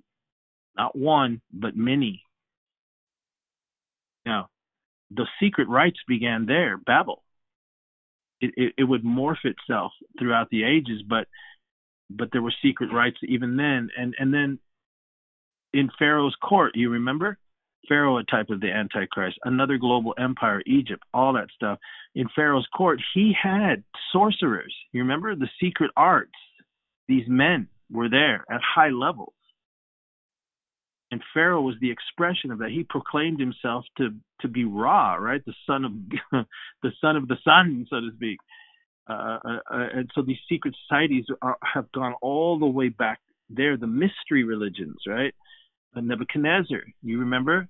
He had his soothsayers and his astrologers and his magicians and sorcerers. These are those Mysterian rites. And wherever you find them, you find an Antichrist expression. These were all present throughout the Bible, and they're revealed to us. Alexander the Great, right? That foreshadow of the Antichrist and the Greek Empire. What he went after was what? There was an Oracle of Delphi, where they would go in the mystery initiation religions of the world and gain, instruction on how to dominate, how to rule. And then, of course, I'm fast forwarding, but think about Caesar, the cult of the Caesar, the Roman Empire. The sorcerer and sorceresses of their day created what is known as the cult of the Caesars, were the elite rulers, the senators and all them guys, and then Caesar himself believed that they were elite and divine.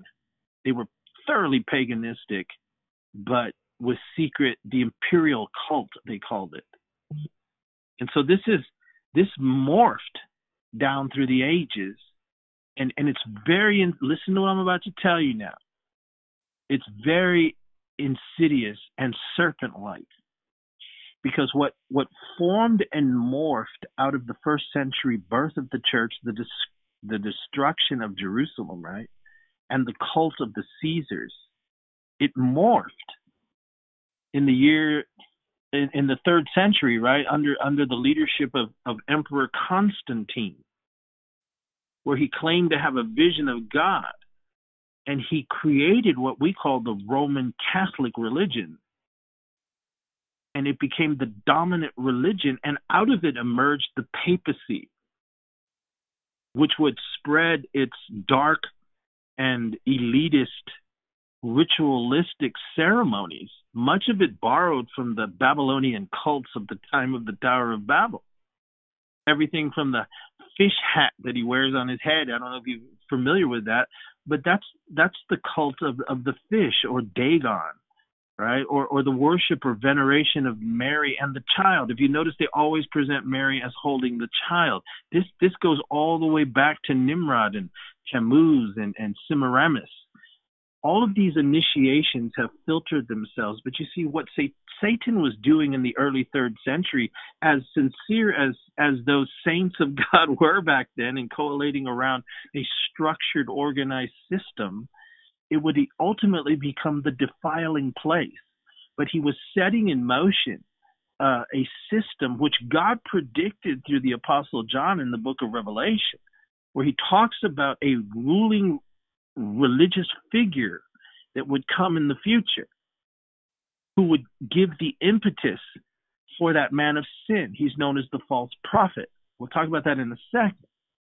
But so we have this emergence of a system and a satanic framework being constructed in the guise of religion, and it became the dominant expression of Christianity for 1,000 years, until the time of what we call the Reformation, right? And Martin Luther and all that. My point is that these secret rites began to emerge, driven by the Catholic Church. And if you do a study of your history, you'll see that the royal houses of Europe all bowed to it. They were kept in power. Kings were seated and kings were removed at the whim of the papacy. Even in the time of the British Empire and what was it, Henry VIII, if you know your history, he wanted to divorce his wife, but even England was subservient to the church, the Roman Catholic Church. And what began the Anglican religion was Henry VIII breaking away from the Pope because he wouldn't sanction the divorce that he was seeking. And so he started his own religion, man. So this is very, very much something that has been playing out through history. These rites, these religious structures, and the mystery of secret initiation rites, even into our time. If you remember, we've quoted from Cardinal Vigano over the last year of 2020, because he's kind of like a rogue bishop, man. He broke from the Vatican and has been spilling the secrets. In one of his last letters that he wrote of 2020, he referenced the magic circle of the Vatican. And for those of you who weren't raised in Catholicism, you won't really know, but these are the secret initiations of lore, a whole cabal of satanic priests that have now infiltrated thoroughly the Vatican and Roman Catholicism. And they have and perform these secret rites, satanic rites. Clothed in the garb of the church, they are in effect the vehicle by which this false prophet has arisen. And we're going to talk about that in a second, and we're almost done here. But listen, let's bring it to our time now, because what we witnessed in 2020, I believe, the falling away is now complete. It's completed. It's happened.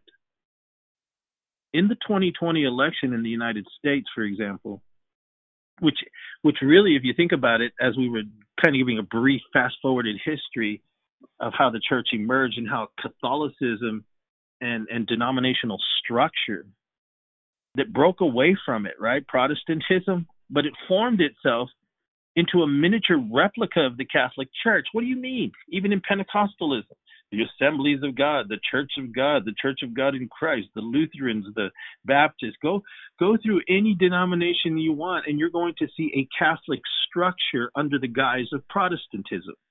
What are you talking about? Well, I'll give you an example for the Pentecostals out there, the Assemblies of God. Go to Springfield, Missouri. What do you have there? You have their Vatican is in Springfield, Missouri. That's headquarters. And they broke up the church into districts, right? Into regions, into state representatives. They'd used and followed the same structure.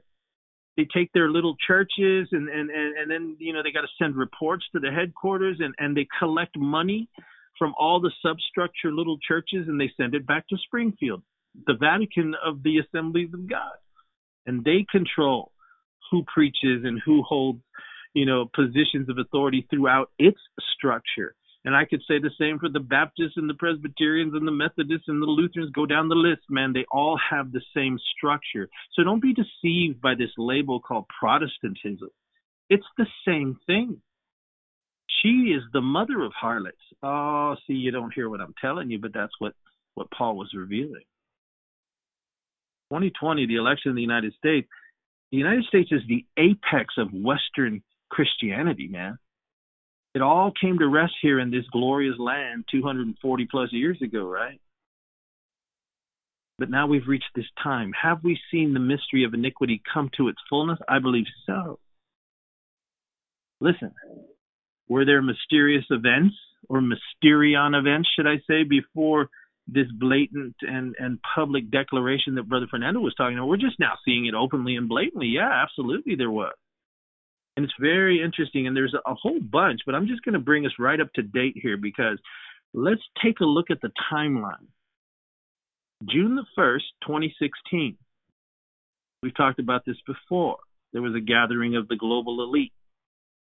They had a ceremony at the opening of the Goddard Tunnel that connects with CERN. So it was a dual ceremony for both places in many respects.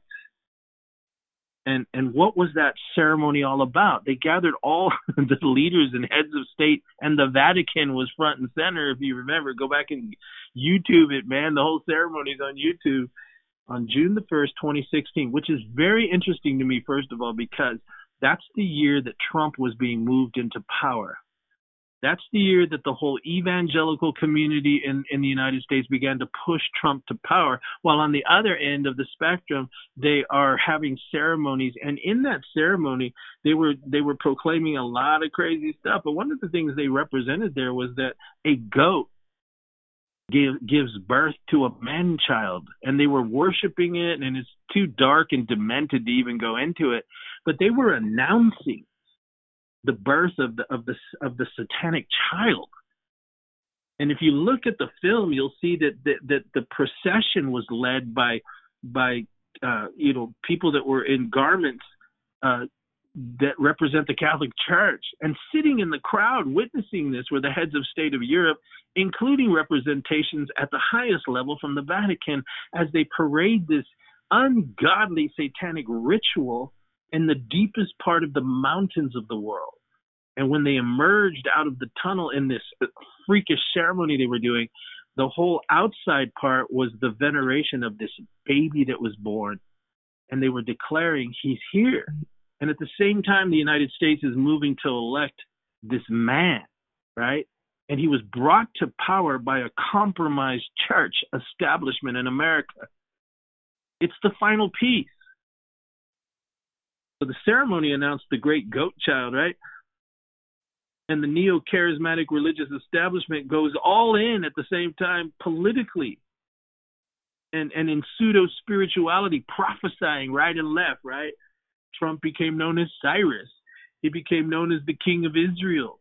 He became known as you know, the great savior, blah, blah, blah. That's what the church in our country did. And if you stood up, as we have many times, and at least brought to the forefront and said, you know what? You guys are nuts. What are you doing? There's only one king. But they lusted for the halls of power. They longed for it. They were being moved and propelled into the final piece that was needed to complete the falling away. And the decline, once he was elected, accelerated. On January 20th, I was there, like I've told you many times, Inauguration Day. I was there. And I just happened to be stationed at the American Indian Museum. I was an invited guest where I could view the inauguration.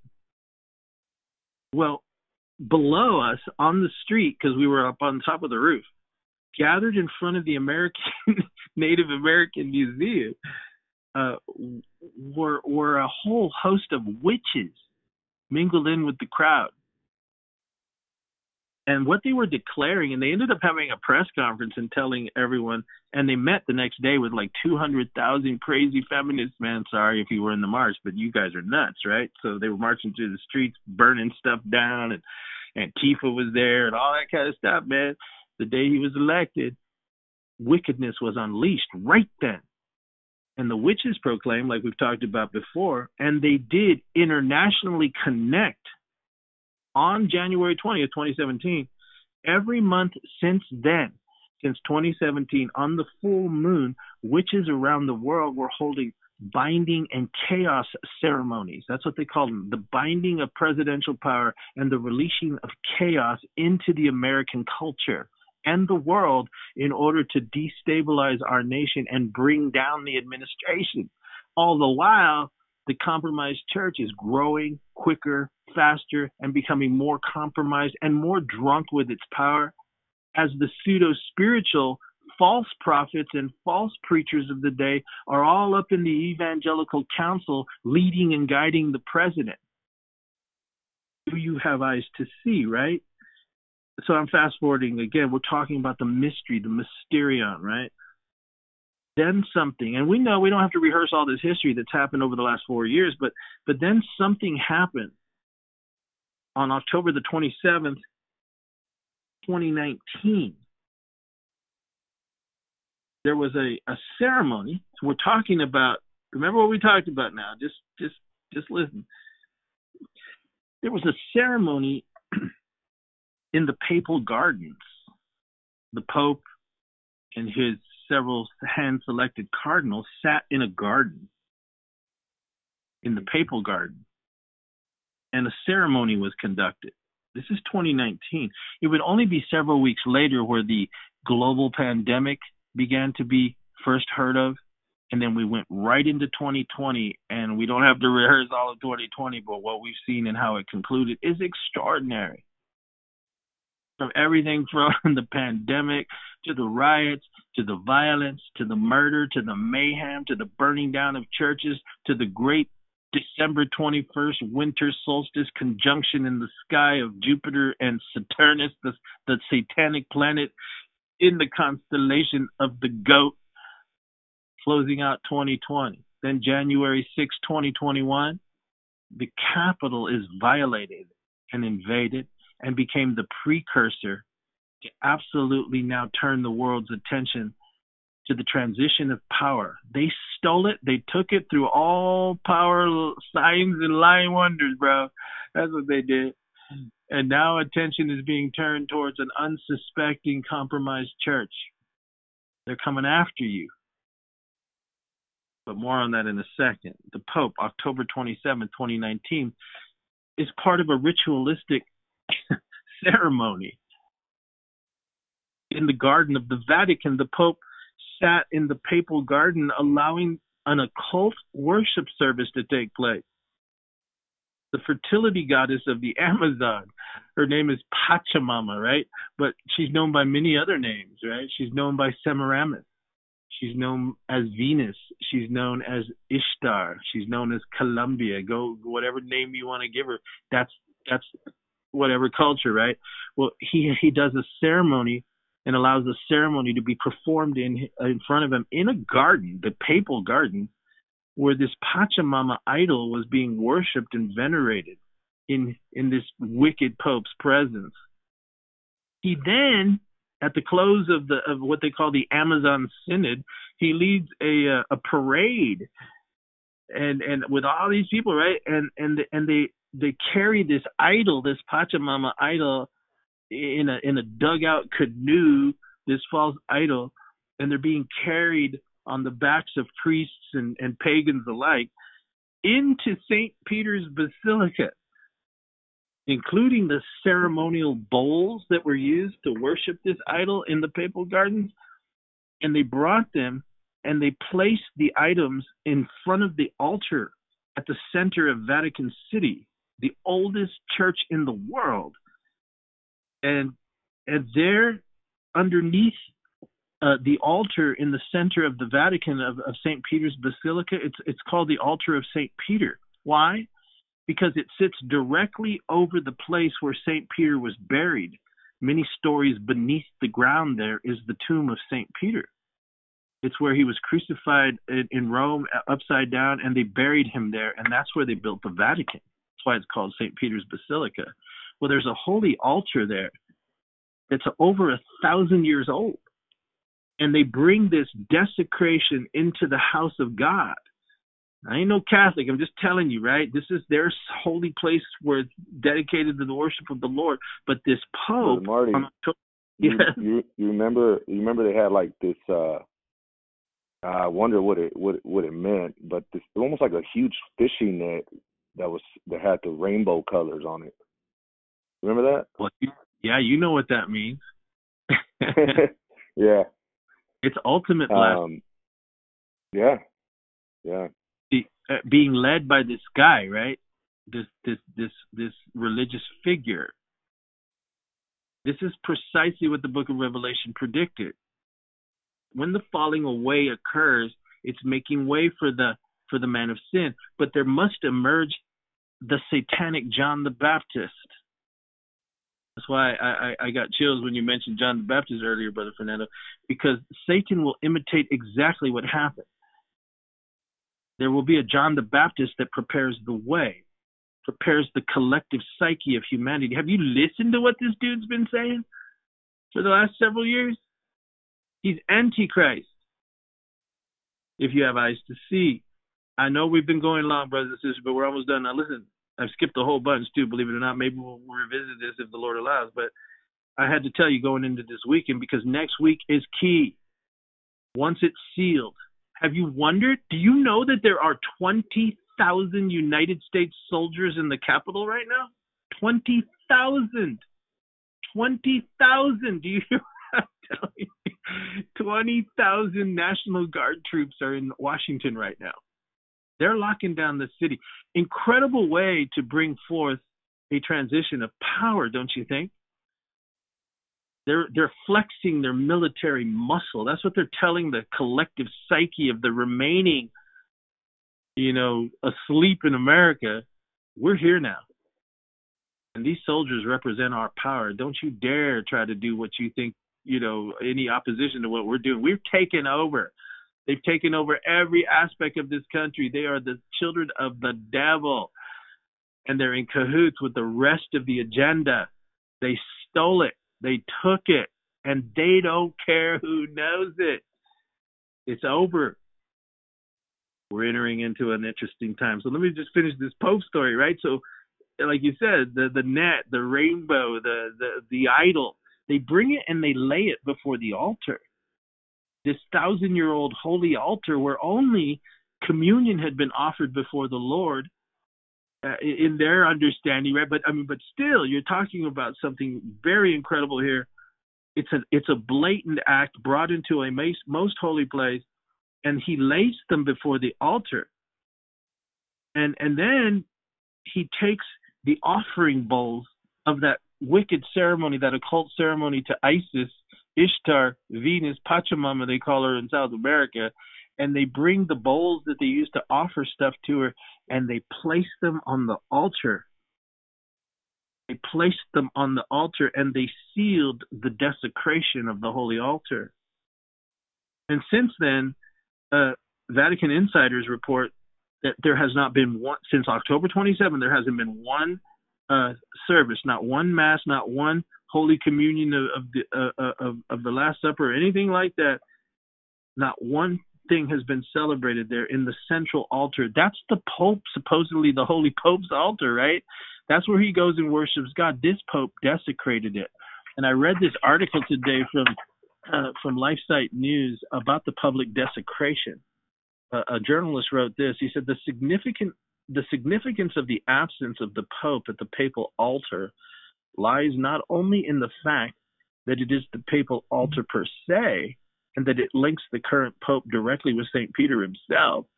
It also lies in the fact that Pope Francis had, on October 27, 2019, at the closing mass of the Amazon Synod, placed on that very same altar a highly controversial bowl of plants and other things that had been offered up to the false goddess, Pachamama, Isis, Ishtar, at the beginning of the Amazon Synod. Many saw in this bowl an occult sign. Listen, an occult sign.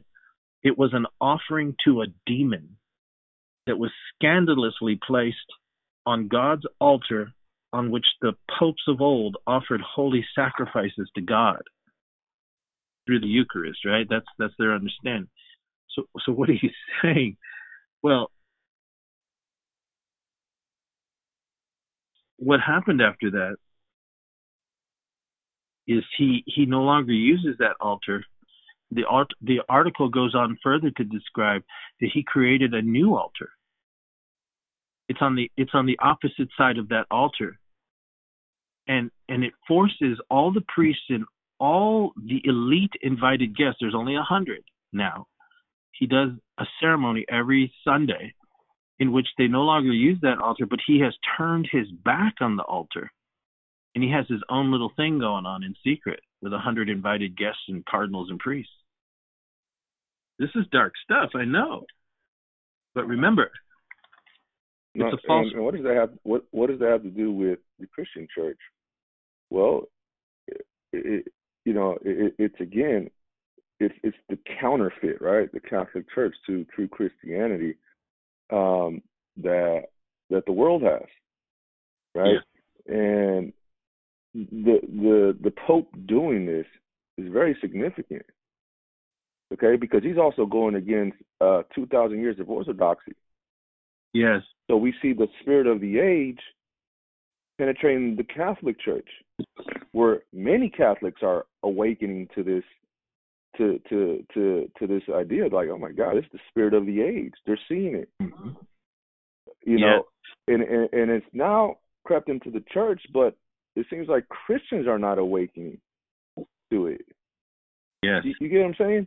And that's incredible. So we spoke about how the mystery of iniquity, the mysterion, it works in every facet of society. Why are we speaking about the Pope? Because here's the facet of religion, right? It's permeating through everything, like a virus. The spirit of the age. Yeah, that's an excellent way to say it. And we need to ask this question. Haven't you noticed what's been taking place? Why are all the global elite, who we've just told you are what Paul revealed in secret societies, mystery religions, occult rites, the working of iniquity, why are they all running to the Vatican?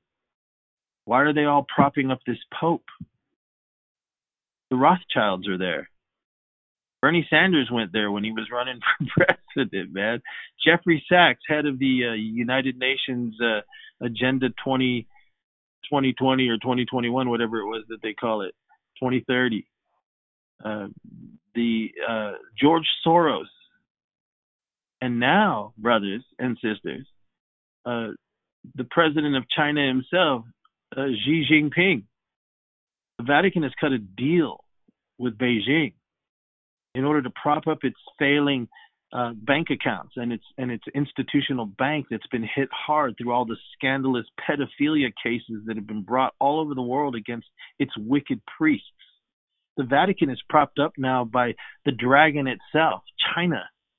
I think that's why Paul said there would be a false prophet that looks like a lamb, but he speaks as a dragon. In other words, what was being revealed in Revelation chapter 13, verse 11, is this false one, as we've just described him to you, who desecrated the holy altar in Rome and has now created an altar with his back toward the holy altar, much like the children of Israel did in Judah when they turned their back on the Holy of Holies.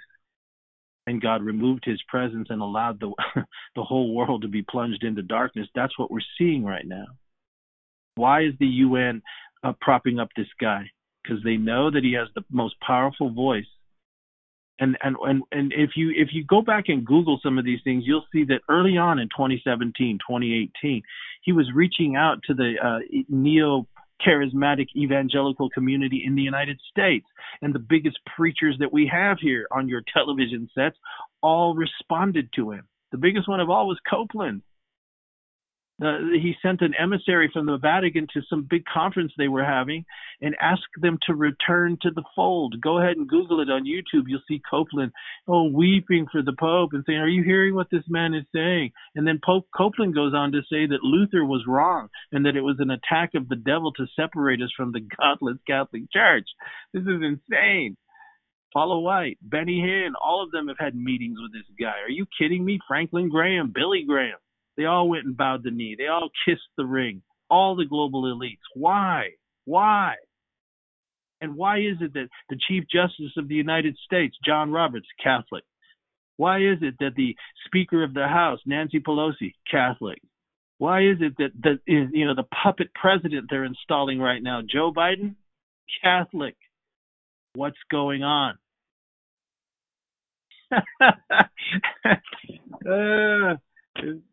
I don't know about you, but, Paul went on to say, when he's taken out of the way, and that's what we see, brothers and sisters, mankind at all levels has removed the Holy Spirit's influence from the political to the religious. It is how we know that we've entered that time. Next week, pay attention, January 20th, 2021. It begins in earnest. Let me tell you something. We need to be careful now, more than ever. Saints of God, you don't have to fear. Trust me. You don't. Information is power. Holy Spirit information is protection. God's word is our guide. We must be led of the Spirit. The stage has been prepared. It's only a matter of time now.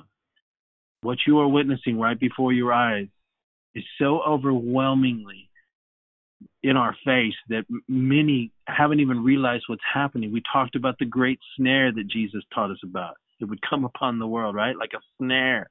That's what happened. America is no more. Go back and listen to our teaching on Babylon has fallen right after the capital was invaded. Do you see what's happening? Are you paying attention? The Lord is talking to us. He's warning us. He's revealing to us. But unlike the rest of this world, we know what's going to happen. Isaiah told us what to do. He said, come away, my people, the Spirit of the Lord through him, into thy chambers, he said, and shut the doors around you. And hide yourself as it was, but for a moment, until all this indignation be overpassed. We need to be wise as serpents and harmless as doves.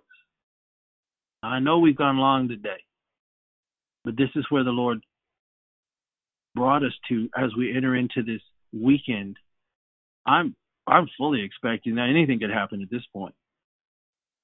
But they're about to pull off the greatest heist the world has ever seen. And really what it is, brothers and sisters, is the removing of the last remaining piece because of the compromise that flourished as we closed out 2019, the arrogance of these wicked, compromised, adulterous, paganistic, ruling religious, evangelical elite, Pentecostal charismatic elite in this country.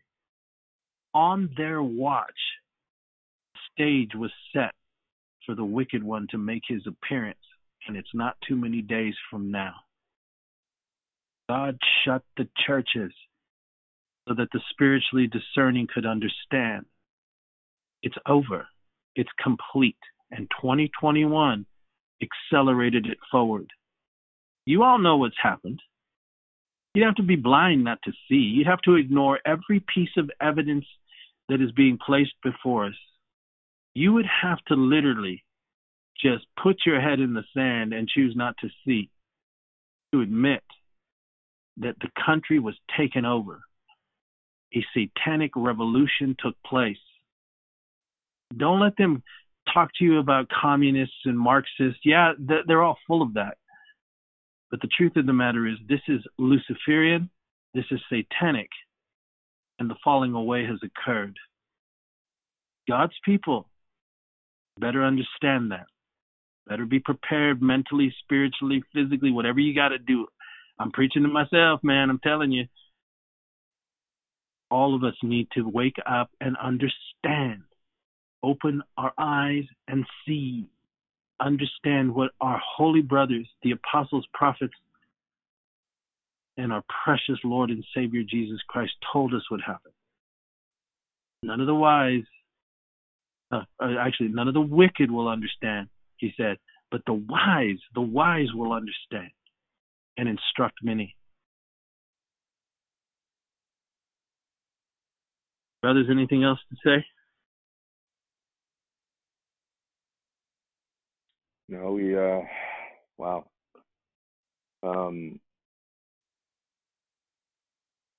We need to pray. We need to pray. We keep saying that. We've been saying it for a whole year, and we're starting to see that the Word of God has been preached for about a year now on this podcast. It's starting to resonate with many people, and they're seeing it. But there's people that don't. You know, they're still... The very souls, you know, on the brink, and that's who my prayer goes out to. It's those people who find themselves in the valley of decision, you know, because like you said, June 20th or January 20th is the next date we need to circle. Yeah, it's going to be a time where, you know, when freedom is removed. You know, another spirit comes into a nation. You can sense it. Yes, Lord. You know what I mean? And I don't know what I'm going to feel in the spirit. I know what I felt during the pandemic as it increased and the sadness that came over my heart, you know, and to the point where I just wept. And I know you guys did too. And, you know, I'm not weeping because the Conservative Party lost. No. far from that. You know, I think both sides are at fault. And again, it's the world. What do you expect of the world?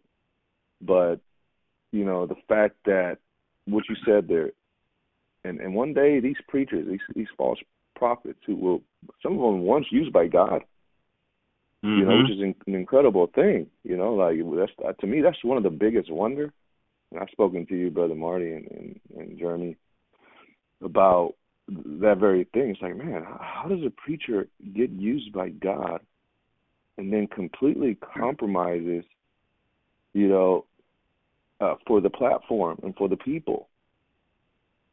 It boggles my mind. I wonder how, you know, it's probably why the Lord has kept us from that, right? And you know, but he's allowed this platform to, an underground platform of sorts, to preach the gospel, and we thank God for that. But they're going to have to look God in the eye one day, and they're going to have to give account as to why what took place on their watch. Wow. Right. You know, and it's serious times, but at the same time, we know that these are things that have to happen. It has to happen, you know, and we're on the Lord's side, and he's with us. And I take great courage in that he is not about to leave us yet. Not right now. He'll never leave us. Never. Never. Never. He's not about to leave us stranded right now. No. He is watching over us. He is watching over us right now. Praise more than ever. More than ever. Daniel prayed. And when Daniel prayed, heaven knew who he was. The Lord dispatched his angel, and the angel told him, the moment you started praying, the Lord sent me directly to you, Daniel, beloved. I know who you are. Heaven knows who Daniel was. Praise God. God knows who his people are. Yeah. Amen. Amen. Praise God. Well, Jeremy? Heavenly Father, I just want to thank you, Lord, for this word that was needed today for preparation to what's coming in just a few days, Lord. You show us your mercy and your grace by revealing these things first to your servants and to your people, Lord. And we take not lightly, Lord, all that has been said, Lord. We understand the time, Lord. As far as we can, we understand the time that we are living in. And Father, this moment, I just pray that you continue to give us direction and give our listeners, all of us, a direction, Lord, in this hour, to not just know the times, but to know what to do, Lord. Father, more than ever before, we need you, Lord. We sense, Lord, as a whole, this nation, that hedge of protection has been removed. That's why the entrance of all these things that we are seeing, that the book of Revelation tells us about, we are seeing it with our very own eyes. Therefore, we plead the blood of Jesus over our families, over our children, over our wives. Lord, we pray that you cover us, Lord. And that, Lord, that we will do as the word says, that we will endure. Help us to endure until the end, God. Let this cause in us a desire to seek you. The word says that you are a rewarder of those who diligently seek you. More than ever, we need you, our nation, this new presidency, everything that is taking place, Lord. We understand, Lord. At the end of the day, is what thus saith the Lord. We bank on your word, God. You will sustain us in this hour as we, Lord, give ourselves wholly, surrendering to you and to you alone.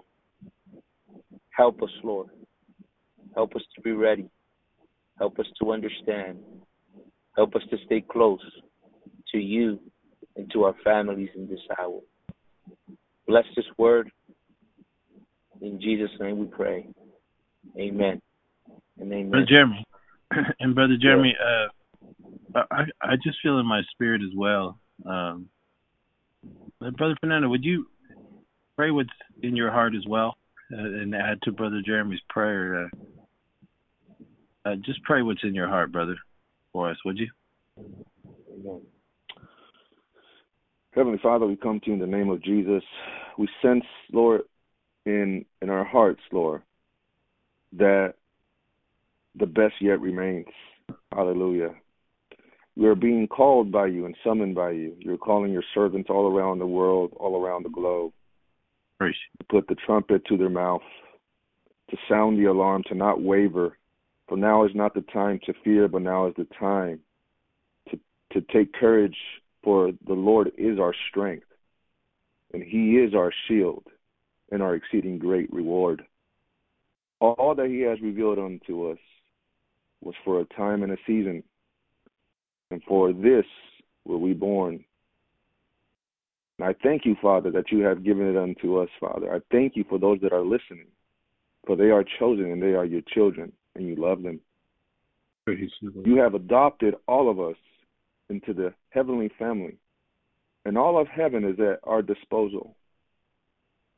We would just cry out to you for mercy, Yes. For you are our sustenance, and we will not lack during these days. For you are God, and you're not a man that you should lie. Father, I ask for protection, divine direction, that you will lead us in the way we need to go. Father, I ask, Lord, that the prayers of your saints, that they have prayed for many years, Lord, for the salvation of their families, I pray right now that miracle, that prayer would be answered. For it is for such a time as this, Lord. It is for such a time as this, Lord, that you are calling your children into the kingdom of God. Many will come through the fire of affliction. Many will go through trials, Lord. But when it's all said and done, they will come out as pure as gold. Father, I ask, Lord, that you will continue to open doors of utterance. I come against the enemy and all the weapons of his warfare, for the weapons of our warfare are mightier. We stand upon the word of God, the word of truth, the word of God, which is your dear Son, Jesus Christ. He is before us, and he fights on our behalf, for he has prevailed, and he has won the victory. That victory is ours, and we claim it in Jesus' name, over our families, over our lives, the calling that you have placed in our lives, over everything that we do and touch, as we always look to give you the glory in all that we do. And we pray this in Jesus' name. Amen and amen. Amen. And I also want to close with just one prayer, and then I'll turn it over to Brother Jeremy. I really sense out there, and I hope you're still listening, because I know the Lord is moving. And in my heart, I really feel that there are some of you very, very concerned, and that's just obvious. I know we hear from people, who tell us these things, but I really feel to encourage you that these times, all the prayers that you've done, all that you've cried out for your loved ones, and maybe a daughter, a husband, a son, a neighbor, someone or many people that you have on your heart, that they're going to come and they're going to ask you what's going on, what's happening. God is going to turn you into a miniature John the Baptist, so to speak, to make a people prepared for the coming of the Lord. Because that's what the Apostle Paul went on to say, was that, these horrible things are happening, and yes, that wicked one will come, he says, but understand, when you know that it's happening, it is the Lord that is coming to destroy him. It will not last for a long time. It's not going to be pretty. It ain't going to be fun. But he has promised us to keep us through these things. But I really do want you to know that I felt I needed to say that to you, that they're going to come to you. God is going to move. Like Brother Fernando, Brother Jeremy prayed, the prayers that you've prayed, the things that we believe, the things we've committed into the hand of our Lord, he is going to answer those prayers. He told the jailer, when he asked him, what must I do? He says, believe on the name of the Lord Jesus Christ, you and your house shall be saved. He told Rahab, a type of the end time church that gets saved, right? So when I see that scarlet colored thread, that's salvation, the blood of Jesus, he said, you go out before this whole thing goes down and you gather all those people into your house, he said, and they'll be saved. They didn't do anything to deserve that. That's the kind of God that we serve. He's not looking to destroy, he's looking to save, and his greatest expression of that was Calvary. That's what Paul talked about, the gospel's bringing forth fruit. So understand, they're going to come. Take heart, take courage. Yes, time is running out, but also, yes, it's going to be the greatest move of God to save the lost and those appointed unto that glorious day is right upon us. So be expecting it. And be rejoicing in it. They're going to come. He's not going to let your loved ones go. He's not going to let that happen. You've got to go and continue to pray for them, and they will be saved. I believe that's from the Lord. So thank you for listening. This has been one of our longer podcasts. We have a whole weekend to get through it, so I hope that it blesses you and that you save these so that you can go back to them when these things begin to become more and more apparent. You'll have a reference point and at least a little bit of a contribution from our end as to what we believe the Lord has been telling us well in advance, and we are now seeing it right before our eyes take place. We know Jesus is coming. So take heart and keep looking up, right, as we say. Brother Jeremy, close us out, would you? Amen. And what else can we add but just to tell you, may the Lord bless you, may the Lord keep you, and you keep